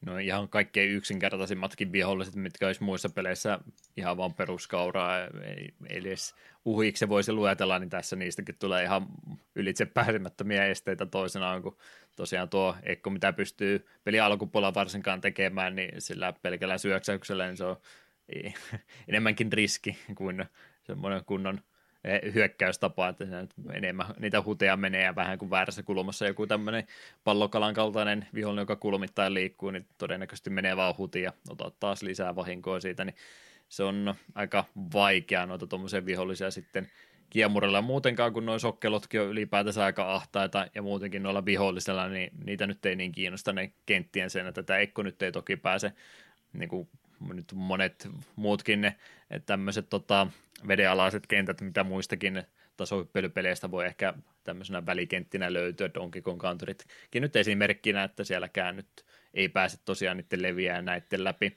kulkemaan ollenkaan, vaan se niitä sokkeloita menemään. Vähän käytännössä, vähän niin kuin ne Donkey Kong Country vedenalaiset kentät, mutta kokonaan alusta loppuun samaa ja siihen sitten vielä toi tota, sokkeloisuus ja muu mahdollinen päälle, niin semmoinen on melkein koko, koko Echo the Dolphinin kokonaisuus. Niin, niin. Noita vihollisia ei kiinnosta tosiaan ne kenttien seinämät se enempää, että ne kulkee siellä ihan vapaasti, niin ne tulee monesti vähän semmoista kulmasta, että no, mitä, mitäs nyt tässä sitten teet, et oikeastaan mitään. Jep. Ja ihan nyt ekassa kentässä on näitä hemmetin jellyfish, jotka käytännössä vaan liikkuu ylöspäin, mutta niitäkin on niinku tiettyihin kohtiin spämmätty semmoinen parikin kourallista, niin se kun lähdet syöksyä tai hemmipäivän nopeasti eteenpäin, ai kato, tässä on tämmöinen pilven verran näitä jellyfishejä, että ihan sama vaikka me yhden niistä tainnutankin tällä mun syöksyillä, niin niistä kaksi tai kolme tulee silti osumaan minuun. Hmm. Kyllä, kyllä. Tuossa kyllä pelin aika varhaisessa vaiheessa, ensimmäisellä puoliskolla ehdottomasti, niin sä saat sitten tota, tämmöisen upgradeatun version tästä sun kaikuluotauksesta, mikä tulee sitten tekemään vahinkoakin viholliseen, niin se on todella tärkeä upgrade, mutta siitäkin huolimatta, vaikka sen sen saat, niin ei se peli nyt, vaikka sä sitä spämmäisitkin koko ajan, niin mitenkään äärettömän helpoksi muuttuisi, että vaikka se nyt toki on pitkä kantama hyökkäys, mikä tekee vahinkoa, niin se on todella iso upgrade, mutta edelleenkin niin se on tietysti vaan yhteen suuntaan kerrallaan ja Ekko on semmoinen pitkulainen hahmomodeli, että jos se nyt se kulma, missä sä ammut, niin menee vähän hutia, sitten kun sä yrität kääntää itseäsi uudestaan parempaan asentoon, niin se on todennäköisesti se aggressiivinen vihollinen jälleen kerran sitten jo päässyt iho tuntumaan kiinni, niin jälleen kerran sitä vahinkoa tapahtuu, että kuulostaa tosi tärkeältä upgradeilta, mutta ei se sitten loppupeleissä oikeasti niin paljon tuota peliä kumminkaan helpota, kuin se ehkä pitäisi. Ja melkein olisi toivonut, että se olisi olla jo pelialusta asti mukana, että tuli se edes alkukokemuksesta pikkasen mukavampi. Joo, se olisi kyllä semmoinen, mikä olisi pitänyt olla heti. Joo, vaikeustaso nimittäin on on vähän mitä on. No, mikä tässä nyt sitten niin haittaa, että on tuommoista sokkeloista, mutta että me ei ihan rauhassa vaan, että selvästikin nyt kuuntelija miettii, että te vaan itse aiheutatte itsellenne näitä ongelmia, kun teillä on niin kauhea kiire mennä koko ajan eteenpäin, että eihän siinä mitään aikarajaa tai muutakaan ole.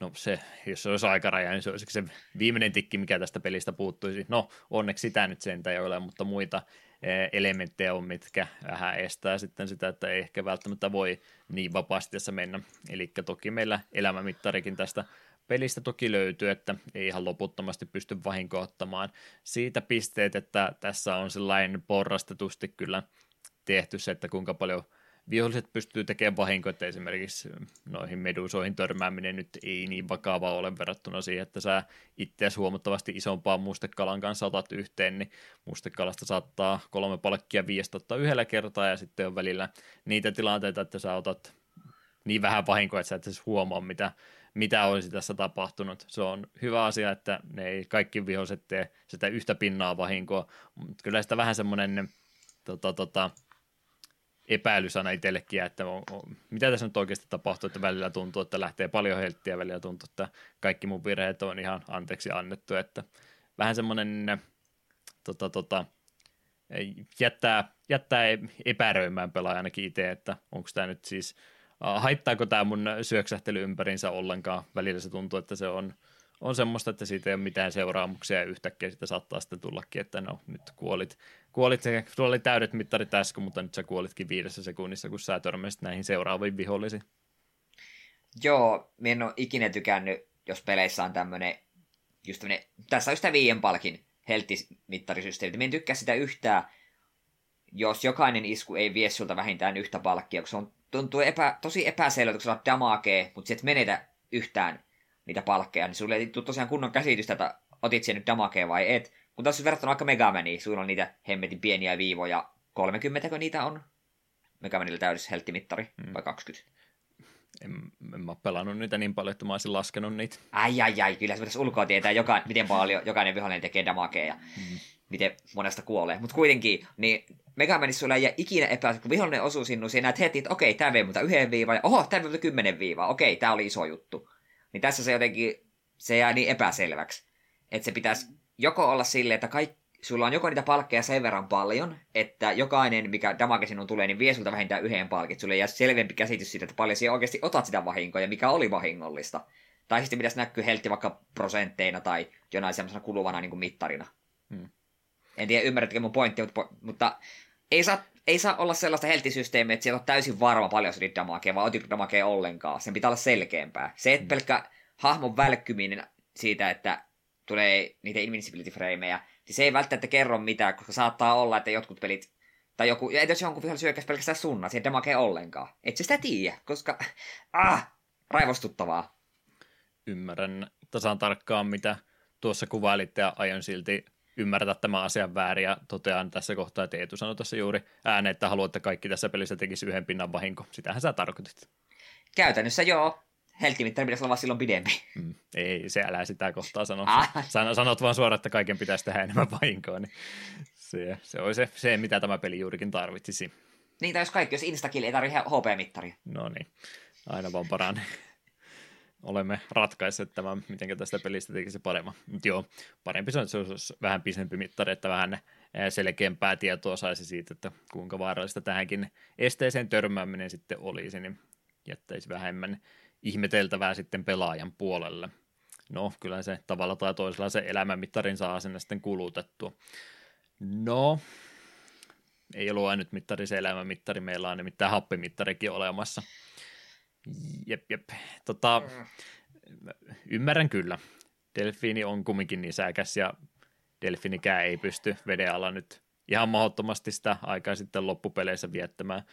Mutta voisi nyt olla vähän enemmän sentään kuin tässä näin. Eli nyt ollaan koko ajan valitellut sitä, että on, on kontrollipuoli ja kaikki muukin vähän vaikeaa ja mielellä ottaisi ajan kanssa tätä hommaa, niin se vaan on mahdollista, koska Ekkokaan ei sitten siellä veden alla pysty loputtomasti olemaan, eli tietyissä kohdissa täytyy yrittää sitä happeakin löytää, joko on tota, tota, tiettyjä kuplia nousee tietystä kohtaa, niin se saattaa toimia. Joskus on simpokoita, mihinkä törmäämällä avaamalla, niin niistäkin saattaa pienen happimäärän saada. Kätevimpi on aina, toki jos on vaan jotain ilmataskuja näissä sokkeloissa, niin käy siellä hetkeksi pyörähtämässä ja mittarit taas täyteen saamassa, mutta niitäkään nyt ei tietyssä kentässä varsinkaan liikaakaan ole, niin nyt sitten tämä näin, kun ollaan valiteltu, että kontrollipuoli ja vahingon saaminen ja kaikki muukin aiheuttaa stressiä, niin nyt sitten sulla on vielä tietty monen aikarajoituskin käytännössä olemassa, että no, et sä voi käyttää liikaa aikaa tässä asioiden miettimisessä, sä et voi jäädä sitä vihollissykliä jäädä tuijottamaan, koska sä oot siinä kohtaa jo todennäköisesti parikymmentä pinnaa sun mittarista ehtinyt tuhlaamaan, kun jäit paikalle seisomaan, niin voi herra, tämä, tämäkin nyt pitää sitten vielä kestää. Jep, ja saappimittarikin kuluu tosiaan aika nopealla tahdilla, ja joo, tosiaan se on delfiini. Sen pitää käydä vähänkin sappeen, se käy järkeä. Mutta jos sulla on peli, mikä on koko ajan vedenalainen, niin ei siinä saisi mun mielestä olla tuomassa rajoitusta. Hmm. Ei se on mun mielestä edes hyvä argumentti, että no, se, on, se on isäkäs oikeasti, niin se täytyy olla se happimittarin mukaan, että ei nyt, ei tämä ole mitenkään realistinen peli muutenkaan. Tässä on oikeasti avaruusolentoja tässä pelissä. Ja aikamatkustusta ja niin. Atlantiksen kaupunki. Niin, niin tämä vetää kyllä niin omituisiin suutiin sitten tarinallisesti. Mä en edes aio spoilereista pyytää ollenkaan anteeksi, että jos tämä estää jotakuta pelaamasta tätä peliä, niin mä koen sen pelkästään plussana, vaan niin, oli miten oli, niin mä ei, ei voi edes tuohon realismin piikkiin laittaa, että sen takia se happimittari täytyisi olla tuossa pelissä. Tämä olisi vaan automaattisesti parempi peli, jos tässä ei tarvitsisi hapesta nyt välittää ollenkaan. Se ei tuo Jep. mun mielestä tälle pelille yhtään mitään lisää, mutta kuin vaan entistä enemmän stressiä ja ahdistusta. Jep. Mieti, jos Donkey Kong Counter-Strike kaksi vesikentissä olisi happimittari, jotain tällaista. Mm. Hyi. Ja me on aika varma, että apinatkin on nisäkkäitä, että se ei varmaan mene, se ei varmaan realistista tosiaan, että nekin sillä uiskentelee loputtomiin. Niin. Ja kaikki varmaan muistaa esimerkiksi vaikka Soniceista, miten mukavaa on, kun on reaalinen määrä happeja. Se ihana ihana ääni, kun on viisi sekuntia aikaa jäljellä. Sonicissa mä hyväksyn sen sinänsä, että kun sä joudut sinne veden alle ja vaikka tietyt maailmat onkin nimenomaan sen veden ympärille tehtyä, niin se niin kuin heti huomaa sen, että okei, nyt Sonic ei ole todellakaan elementissä, että se nopeus, minkä ympärille tämä koko homma on rakennettu, se viedään sulta pois. Ja nyt on, käytännössä yritetään vaan selvitä siellä veden alla, että okei, se ei aina ole hauska ja monet on niitä kaikkein niitä eh, isompana miinuksena pitänyt niitä vedenalaisia kenttiä Sonicissa, mutta mä voin hyväksyä, että ne on sellainen tiettyä tärkeitä asiaa siinä sitten pelisuunnittelussa on ajamassa, mutta tämä kun on sitten pelkästään veden alla ja se on edelleenkin se sama, sama stressi vielä minun mielestä kahta pahempana kuin mitä ne Sonicessakaan ikinä oli, niin voi pojat. Jep, ja Sonicessa kuitenkin näitä ilmakuplapaikkoja on niin kuin varsin hyvällä tahdilla, että ellei se ihan kokonaan hirveästi dorkaali, niin kyllä se yleensä löyvät seuraavalle. Ja viimeistään kolmosessa tuli tämä kuplakilpi, mikä antoi mm. sun hengittäveden loputtomiin että sitäkin että... sitten vielä myöhemmin helpotettiin. Jep. Ja se just, että tämä Sonicissakin aika monesti, jos vähän huomasit, että nyt menee liian hitaasti, niin sä pystyt niissä aika monesti sitten pakittaan sinne takaisin päättää. Nyt mä tiedän vähän paremmin, mä osaan tuon seuraavan eh, välikön sinne seuraavaan happipisteeseen tekee vähän paremmin, niin ekossakaan sulla ei välttämättä sekään ole itsestään selvä, että sä voit tehdä sillä, että monesti se, jos sä tästä kohtaa kuuli, että nyt ollaan jotain virtausta myöten menty eteenpäin, niin jos mun täytyy nyt lähteä sitä lähintä happipistettä etsiä, niin mä joudun käytännössä tämän mun tietynlaisen pulmanratkaisun ja aloittaa sitten alusta koko reitin menemään uudestaan, koska se on se lähin paikka siellä ve- sitten ihan veden pinnalla ihan ylhäällä asti kenttä. Mm. Ja vaikka Sonic ei ole elementissä veden alla, niin silti sitä on mukavampi ohjata veden alla kuin Ekkoa. niin, en tiedä miten se on mahdollista, mutta olet siinäkin ihan oikeassa, että ei, ei ole nyt mun mielestä nyt tasa ihan niin pelisuunnittelun puolta mun mielestä ihan selkeitä virheitä tehty. Joku voi olla eri mieltä, mutta ainakin itse olen aivan vahvasti sitä mieltä, että tämä nyt ei, ei sovi tälle pelille sitten ollenkaan. Tota, tota, vaikeustasostakin tästä nyt on varmaan sitä kautta helpompi lähteä sanomaan.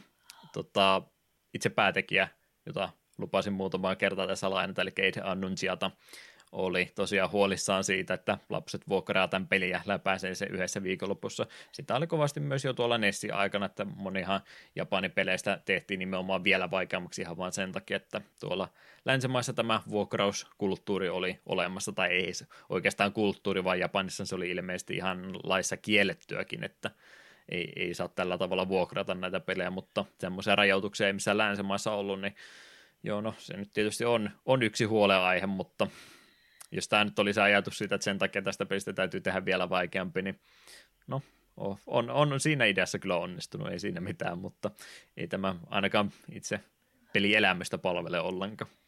Joo, ja ei tämä oikein toimi, koska sitten siinä käy, varmaan kävi monella sille, että vuokras pelasi vain yhden viikon ja totesi, että ihan tyhmä peli ja eivät enää vuokrannut sitä uudelleen. Hmm. Että olisi kannattanut se rima laittaa vähän alemmas myöhempiä pelejä, ne mun mielestä helpottikin jonkin verran joo, että kyllä ne eh, palaute varmastikin tuli perille, mutta mut, nimenomaan tota vaikeustasoa, mitä mä nyt tuossa kuuntelin muidenkin muistelmia tästä pelistä, niin no, en mä sano, että on vääriä mielipiteitä tämän kanssa, että monet tuntuu tykkäävä tästä kovasti, mutta kuten tuossa ihan, kun ruvettiin purkamaan tätä juttua, sanoin siitä, että aloitusalue on paljon vapaampia ja muuta, niin se, että tätä on varmastikin lapset pelannut niin kovasti, niin mä ihan, en mä sitä vitsillä sanonut, vaan ihan vakavissa epäilen, että moni ei ole varmaan siis oikeasti sillä kunnolla edes lähtenyt pelaamaan tätä peliä. että ne on kymmenen minuuttia ollut sitä aloitusaluetta ja sitten ne on käynyt ekassa kentässä kuoleen pari kertaa ja laittaa pelin kiinni. Ja siinä kohtaa vielä voi todeta, että joo, no, tämä on hauska peli, mutta mä oon lapsi ja mä en välttämättä sitten pärjääkään tässä sen takia sitten eteenpäin. Tämä on hyvä peli, mutta ehkä mä en vaan osaa tätä vielä pelata. No, nyt tässä reilu kolmekymppisenä yrittää tätä pelata, niin no en minä sitä vieläkään osaa pelata oikeasti, että aivan, aivan mahdottoman vaikea. Turhan vaikeaksi tehty, että ei, ei, ei ole vaikeustason kannaltakaan tämä peli alkuunkaan nautinnollinen. Jos taisi helpoksi tehty, niin en mä tiedä, olisiko, olisiko mun mielipide nyt mahdottomasti se erilaisempi, mutta tämä nyt kaikki muutkin ne ikävät elementit, mitä tässä lisätty ja sitten tuo äärimmäisen vaikea vaikeusaste siihen vielä kaiken päälle, niin se on kyllä kirsikkana tässä sitten vielä kakun päällä. Jep. Aika, aikamoinen tapaus on kyllä kyseessä. No, ettei nyt ihan pelkästään huonoa tule pelistä mieleen, niin grafiikkapuoli mun mielestä on ihan hyvin toteutettu. Onko sulla siitä mitään sen kummempaa sanottava mielessä? Gra- grafiikka on varsin nättiä. Ekko näyttää delfiiniltä ja kaikki muutkin merellä näyttää, miten ne pitää. Et sitä vedenalainen maailma tässä pelissä on tosi nättiä ja kivaa, että se, siinä sen on onnistuttu. Että on Mega Driven näköisestä pelistä muutenkin kyse vähän tummempia sävyjä muutenkin noita ympäristöä toki on, on useampaa tuossa laitettu joukkoon semmoista hyvää vaihteluakin tuosta pelistä löytyy joukosta.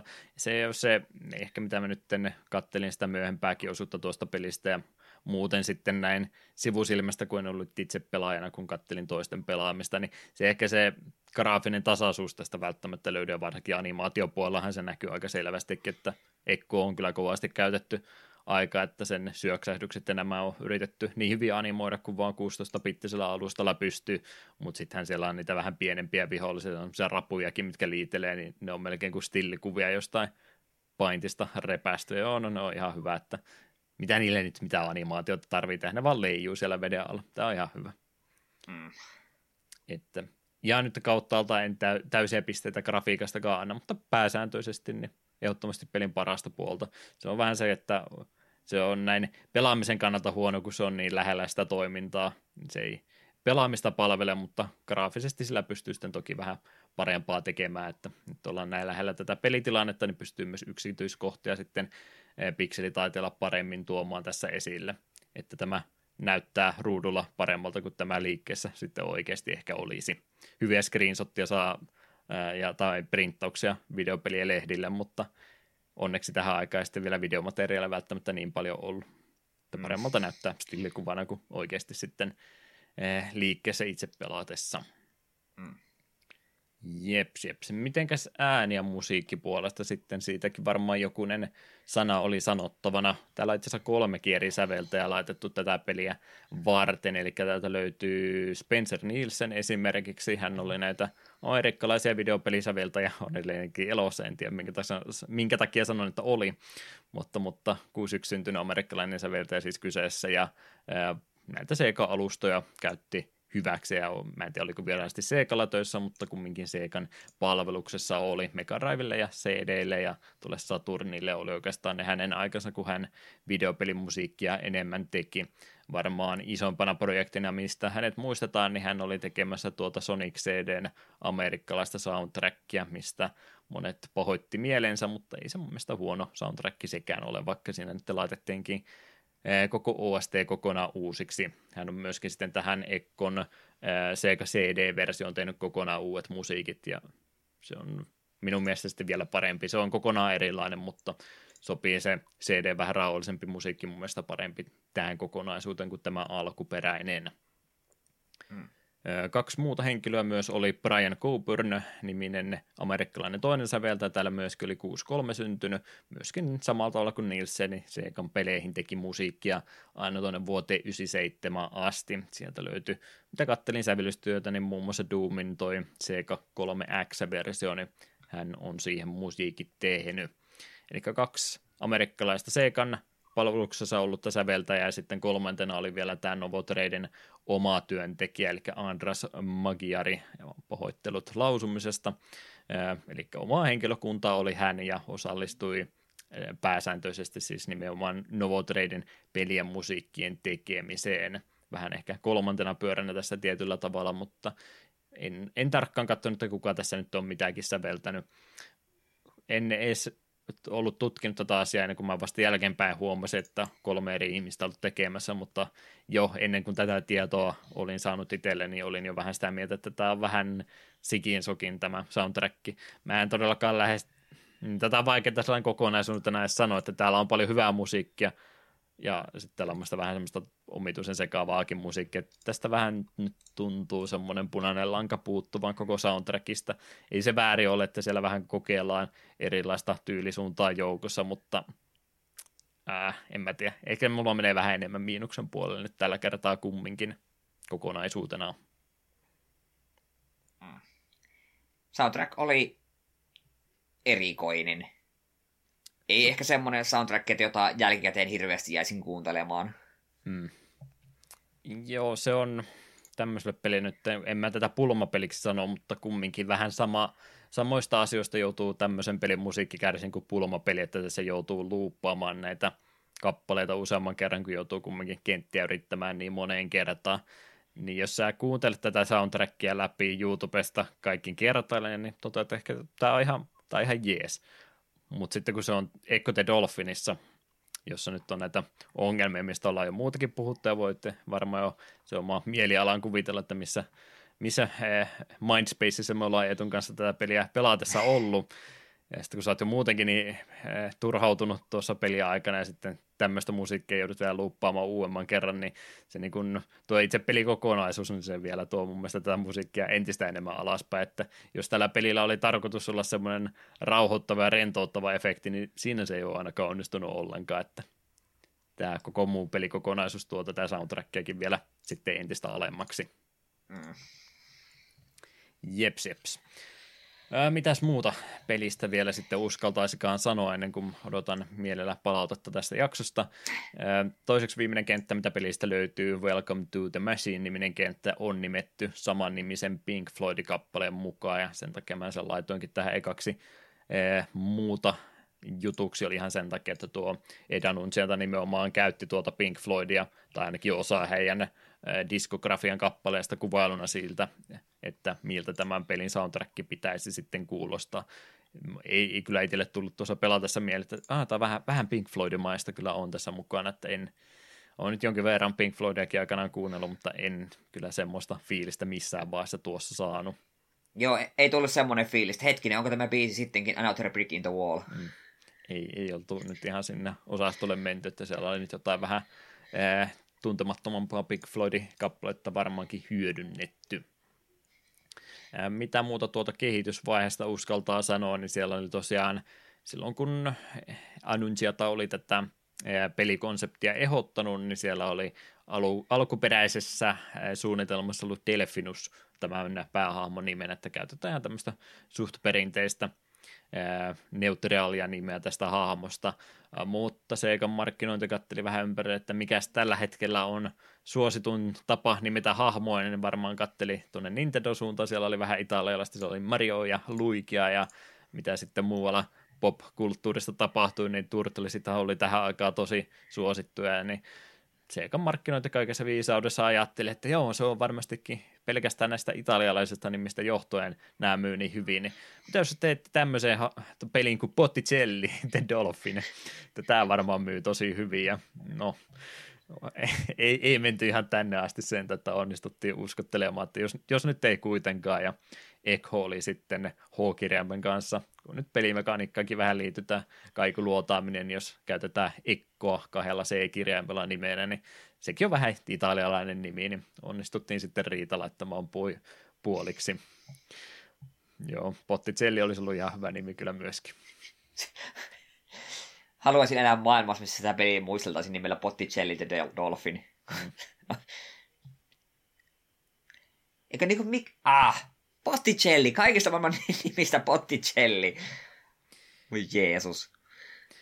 Toi on varmaan markkinointipuoli aika vaikeaa, että siellä on niitä menestystarinoita, jotka yhtäkkiä luo kokonaisia viihdeimperiumia, ja sitten kun toiset yrittää samanlaista tehdä, niin okei, mä ymmärrän, että siellä yritetään lähteä sitten vähän matkimaan niin hyvin kuin mahdollista, että saadaan, päästään sinne samalle tarjottimelle näiden muiden kanssa, mutta kyllä tuossa jotenkin nyt semmoista tietynmaista tota, eh, tone defimaisuutta suorastaan on, että ei nyt ollenkaan olla ymmärretty, että minkä takia ne ollaan niin suosittuja ollut. Että en mä nyt usko, että ne Turtleista oli sen takia niin suosittu, että niillä oli italialaisten taiteilijoiden nimi. Siinä oli ehkä jotain Jep. muutakin taustalla.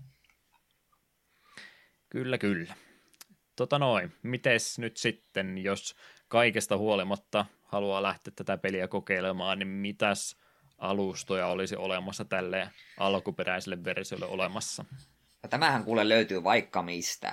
Eli siis Mega Drive lisäksi löytyy Game Gearille, iPhoneille, Linuxille, Macintoshille, Nintendo 3DSlle, Sega CDlle, Sega Master Systemille, Wiille, Windowsille Xbox 360. Jep, jep. Master Systemin versio toki on se taaksepäin portattu, eli 8-bittinen versio, niin kompromisseja siinä on tapahtunut, mutta niin se on tähän verrattuna pikkasen erilainen peli, mitä muita tuolla järjestyksessä oli, no Game Gear siis toki sama, mutta sitten kun tuli se CD-versio, niin siinä oli tosiaan tämä Spencer Nielsenin kokonaan uudestaan tehty, musiikkiraita ja siellä oli ilmeisesti kenttiäkin jonkin verran vielä muokattu ja tämmöistä, että en sano, että se peli kokonaan fiksasi asioita, mutta se voisi olla pykälän parempi versio tästä alkuperäisestä konseptista ja sitten tuon CDn pohjalta tosiaan tuli tämä Windowsin julkaisu myöhemmin, eli se perustuu siihen. No kaikki muut on sitten käytännössä uudelleen julkaisuja. Hmm. Löy- löytyy Steamista 99 sentin hinnalla. Se on liika. Ensimmäinen arvostelu, joka on jostain syystä suositte, kuitenkin antanut plussan, niin alkaa lausella I hate this game so much. hyvä, hyvä. Tota noin, jos tämä nyt ei ollut ihan se täsmäisku, mutta haluaisin ehkä jotain muuta ekkopeliä pelata, niin mitäs muita vaihtoehtoja vielä on olemassa? Joo, vuonna 1994 tuli Mega Drivelle jatkoosa Echo, The Tides of Time, sitten 95 Mega Drivelle myös Echo Junior, sitten 95 tuli myös Sega Picolle. Mikä helvetti on Sega Pico? Sega Pico on semmoinen lapsille suunnattu konsolialusta, että se on enemmänkin opetuskäyttöä tämmöiseen tarkoitettu, mutta siellä Aa. on semmoista vähän kevyempääkin pulmapeliä tämmöistäkin julkaistu myös. Enemmän tuommoinen okay. Japanipää julkaisu, että Jenkeissäkin oli, mutta en muista, onko sillä tämä pala-alueen julkaisua ollenkaan. Okei, en ole nyt koskaan kuullutkaan. Mm. Joo, tosiaan Sega Picolle tuli sitten Echo Junior and the Great Ocean Treasure Hunt, ja viimeisimpänä vuonna 2000 Dreamcastille ja 2002 PS2 Echo the Dolphin Defender of the Future. Joo. Tides of Time toi eka jatkossa 94, niin se oli tosiaan aika samalla kaavalla toteutettu, mutta kuulemma pikkasen otettu sitten takaisinpäin, että vähän pykälän helpompi peli edes olisi kyseessä, mutta muuten perusidealtaan ihan samanlainen edelleenkin on.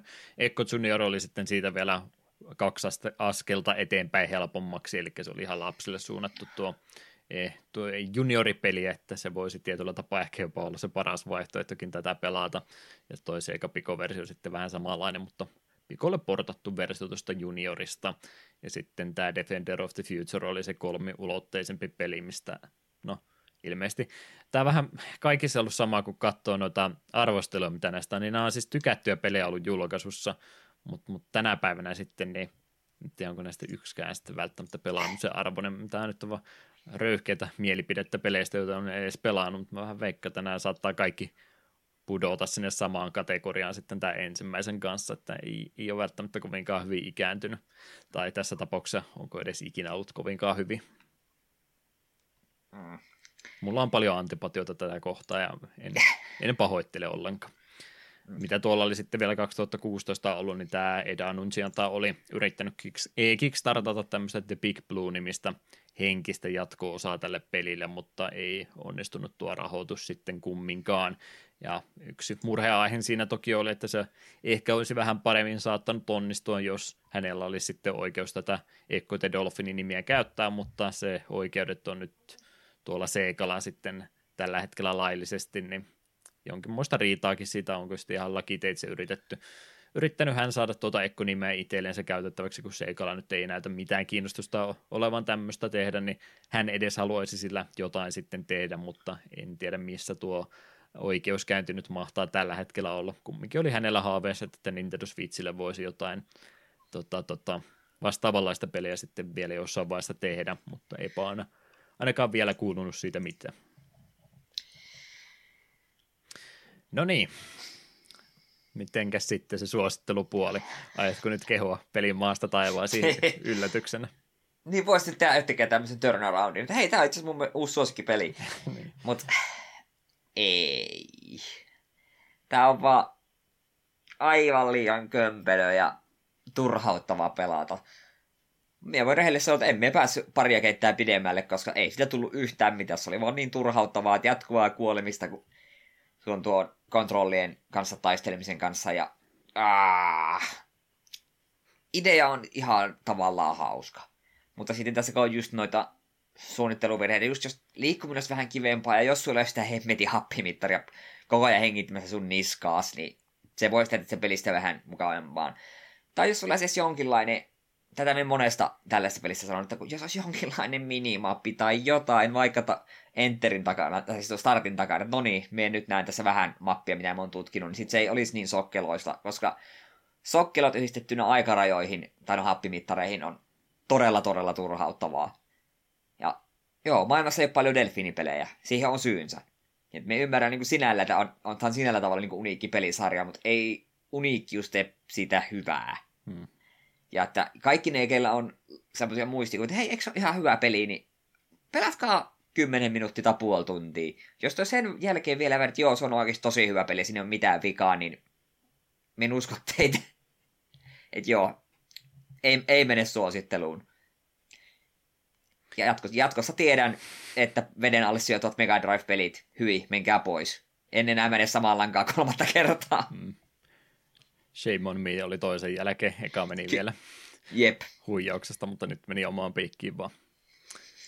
Mitä noista jatkoisista ja muuta oli, niin mä jossain vaiheessa, kun sä ehdotit tätä eka kertaa, niin sä, tai siis tota minä nimenomaan, sanoin, että joo, mä oon sitä jotain Pleikkari ykköselle tullut tai Ekkoa pelannut aikana. Ei semmoista ole olemassa. Pleikkari ykkösellä vaan Ekko-peliä. Siellä oli, tota, mä olin sekoittanut semmoisen Fluid-nimiseen peliin, missä myöskin ohjastetaan kyllä tota, ö, delfiineä. Ja se on, näyttää monella tapaa vähän siltä sitten Dreamcast ja Pleikkari 2 ekkolta samaa kuvakulma ja tällainen, niin mä olin ehkä sen takia sitten myöhemmin sen sekoittanut, mutta Fluidissa nimenomaan se oli siis ihan musiikkipeli, mitä siis vaikka mä sitä pelasin sitä demoa monta kertaa, niin se ei niin mulle ikinä loksahtanut ollenkaan, että se on musiikkipeli. Mä vaan luulen, että se on nimenomaan nyt se todellinen Delfini-simulaattori, että siinä oli vaan tämmöisiä valmiiksi rendattuja, vähän niin kuin miksi niitä nyt rail shooteriksi sanotaan, mutta ei mitään ampumistakaan tai tämmöistä, että valmiiksi rendattujen kenttien läpi mennään ja kerätään sitten matkan varrella tavaraa, niin mä olin aina luullut, että se on ekkopeli, mutta ei se sitten ollutkaan, ja nyt mulla on vähän ikävä sitä peliä enemmänkin, että se taisi olla loppupeleissä se hauskempi versio. Mm. Mutta jos suosittelupuolesta haluaisit kuulla, mä vähän mietin, että pitääkö mun kirjoittaa tästä jotain ylös, että mä saan kaiken kaiken mielestäni pois, mutta en mä sitäkään sitten suostunut tekemään, koska sekin olisi varmaan satuttanut minua vähän lisää. Tämä, tämä peli on katastrofi. Tälle vaatimattomasti. Siis mä en, ei, se ei riitä, että mä sanon, että en suosittele. Mä nimenomaan kehotan, että älkää ihan oikeasti koske, kun tähän peli ollenkaan. Tässä ei ole mitään se arvoista, että tähän tarvitsisi oikeasti itse koskea. Mä en kokenut tämän pelin parissa mitään muuta kuin stressiä, ahistusta ja masennusta. Mä, mä olin oikeasti onnellisempi ihminen silloin, kun mä en ollut vielä pelannut tätä peliä. Mä en tiedä, kuinka paljon Eetu tiesi tästä etukäteen, mutta sä oot aiheuttanut vahinkoa tälle podcastille, kun sä edes ehdotit tätä näin. Jeesus, meni. Kyllä me niin tiedossa, että tykkään tästä pelistä, mutta huhu. Olen syvästi pahoilla, niin yritän, yritän pitää huolta jatkossa ehdotan parempia pelejä en, ei olla aikaisemmin pistetty pelejä paremmuusjärjestykseen eikä laiteta jatkossakaan, mutta mä en puhunut mitään huonommuusjärjestyksestä. Tämä menee niin sinne pohjalle kuin olla ja voi ihan reilu, reilulla marginaalilla. Miettikääpä tyypit sitä. Me ollaan kuitenkin pelattu tosiaan Mortal Kombat mytologiisia ja ties mitä ihmetteoksia. Mm. Ja siltikin selvänä viimeisen. Huhhuh. Milloin pelataan kakkonen? niin. Ei muuta kuin ekstraa tuonne sitten ensi vuoden puolelle käydään noin loputkin ekkot vielä läpi. Suun... Kyllä. Mä uskon, että suuntaa voi olla vain ylöspäin tästä näin. Ei tästä mitään mm. muuta mieleen se voisi, se voisi kato olla sitten semmoinen niin kahden aiheen jakso. Kaikki loput ekkot ja kaikki loput James Bondit samassa. Mm. Se on yksi tapa myöskin tehdä vahinkoa itsellensä. Jeps. No, ei se ole aina tarvi olla hyvää peliäkään, mutta toivottavasti näitä nyt ei ihan liian usein tule vasta. Yritetään vielä pieni tauko pitää ja koitetaan vielä räpiköidä tämä jakso sitten loppuun asti.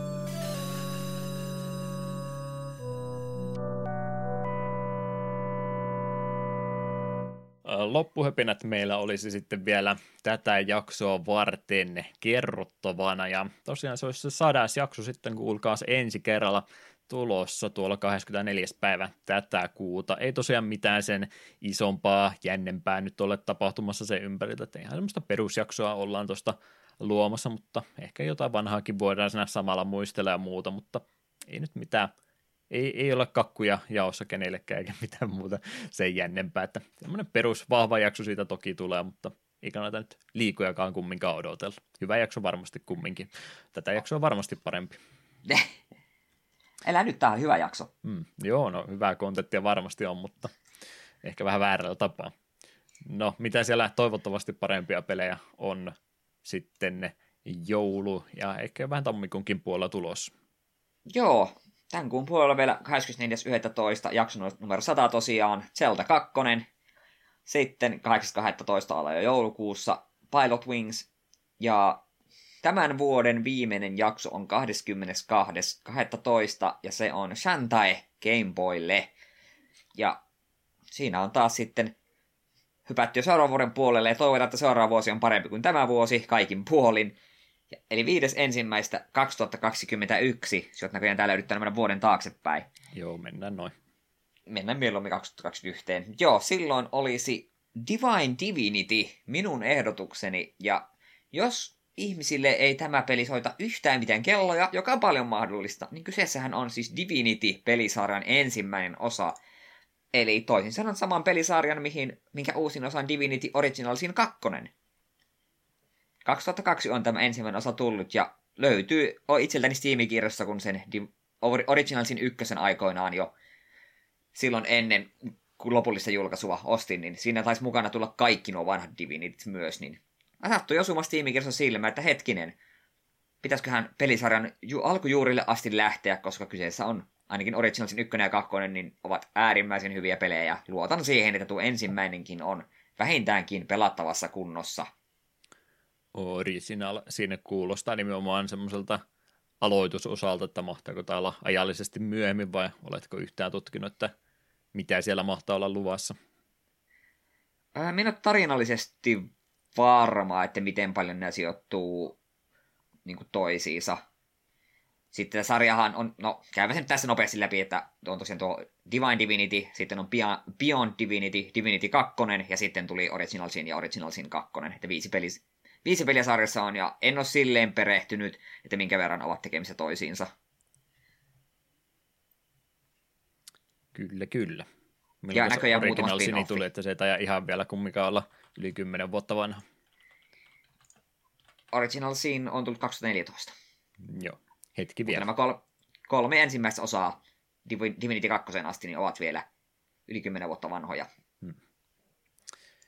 semmoista sitten sinne ensi vuoden puolelle ja katsotaan muutenkin sitten, mitä kaikkea jännää sinne ensi vuoteen mahtuu, mutta sillä nyt ainakin peli sitten avata. Katsotaan, miten malttaa joulukuussa pelata, kun on tuo toinenkin pelijulkaisu tuossa siellä kakkosen julkaisupäivänä, että miten tässä käykää. siksi me vähän varovasti kyselin, että kävisikö tuommoinen vähän pidempi peli näiden lyhyiden jälkeen. Voitaisiin nyt jo aloittaa tuota, tuota pelailemaan ja hoidat sitten mm. Pilot Wings ja Shantain myöhemmin. Se on yksi vaihtoehto. Jeps, jeps. Mitäs sitten yhteydenottokanavat varmaan kannattaisi myös tässä kohtaa kertoa, kuten tapana on ollut. takapölkky.wordpress.com on kotiosoite, takapölkky ja voi vaikka ensi jaksoa varten jotain teriveisiä laittaa, niin mikä siinä, jos niitäkin lukee, mä en tiedä, kai se on olemassa toi sivu vielä sitä oikeastaan mihinkään muuhun tulee, mutta kun Applen mainoksia sieltä välillä tulee, että hei, homma iPhone, kun sulla nyt kerran iTunes-tilikin on, niin totta kai sä haluat lisää Applen tuotteita. Totta kai. Kiitos, ei. Takapölkky löytyy myöskin Facebookista ja Twitteristä, ja sitten tuo Discord-kanava myöskin on olemassa, jonne myös voi tulla juttua pitämään yllä. Mistäs Eetun tavoittaa? Öö, tässä kohtaa vielä Nopsan sanon, että kiitos kaikille viimeisen kuukauden kahden ajalta, mitä on uusia ihmisiä meidän Discordin puolelle eksynyt, niin keskustelu on vähän jopa vilkastunut ja se minusta lämmittää sydäntä aina, kun Discordin avaa ja huomaa, että hei, meidän kanavalla on keskustelua. Eikä se ole pelkästään myyjä Juhan yksin puhelua. Hmm. Vaikka se yleensä onkin Monster-treenistä, mutta siitä huolimatta. No, no, no, no, no. On sille myös joskus MTGstäkin vähän keskusteltu ja kaikesta muusta hienosta. Tosiaan, eiköhän me vähän veikkaa tuossa ensi jakson puolella, niin kiitellään vielä vähän lisää ihmisiä. Hmm. Mut joo, minä löydyn Klaus Nymerkin takaa Twitterissä tö eteen ja siinäpä se. Kerropa, Juha, missä sinä hengailet silloin, kun et pelaa Vovia? Ja onko niitäkin hetkiä vielä olemassa? Aina välillä. Twitterissä muun muassa Deokin nimimerkki ja Twitchissä sama myös käytössä. Deokin 89 oli tuolla YouTuben puolella se vanha kanava, mistä niitä vanhoja videoita sitten myöskin löytyy, jos jostain kumman syystä semmosia haluaisi joskus katselulistallensa lisätä. Dodi, siinähän se sitten olisi jälleen kertaa yksi jakso meillä takana. Sanotaanko, että onneksi tällä kertaa olen saanut tämän nyt käsiteltyä ja minun ei tarvitse varmaan tästä aiheesta enää koskaan puhua yhtään enempää. Niin tietyllä tapaa semmoinen kivi on sydämeltä nyt saatu pois. Kiitos siitä ainakin.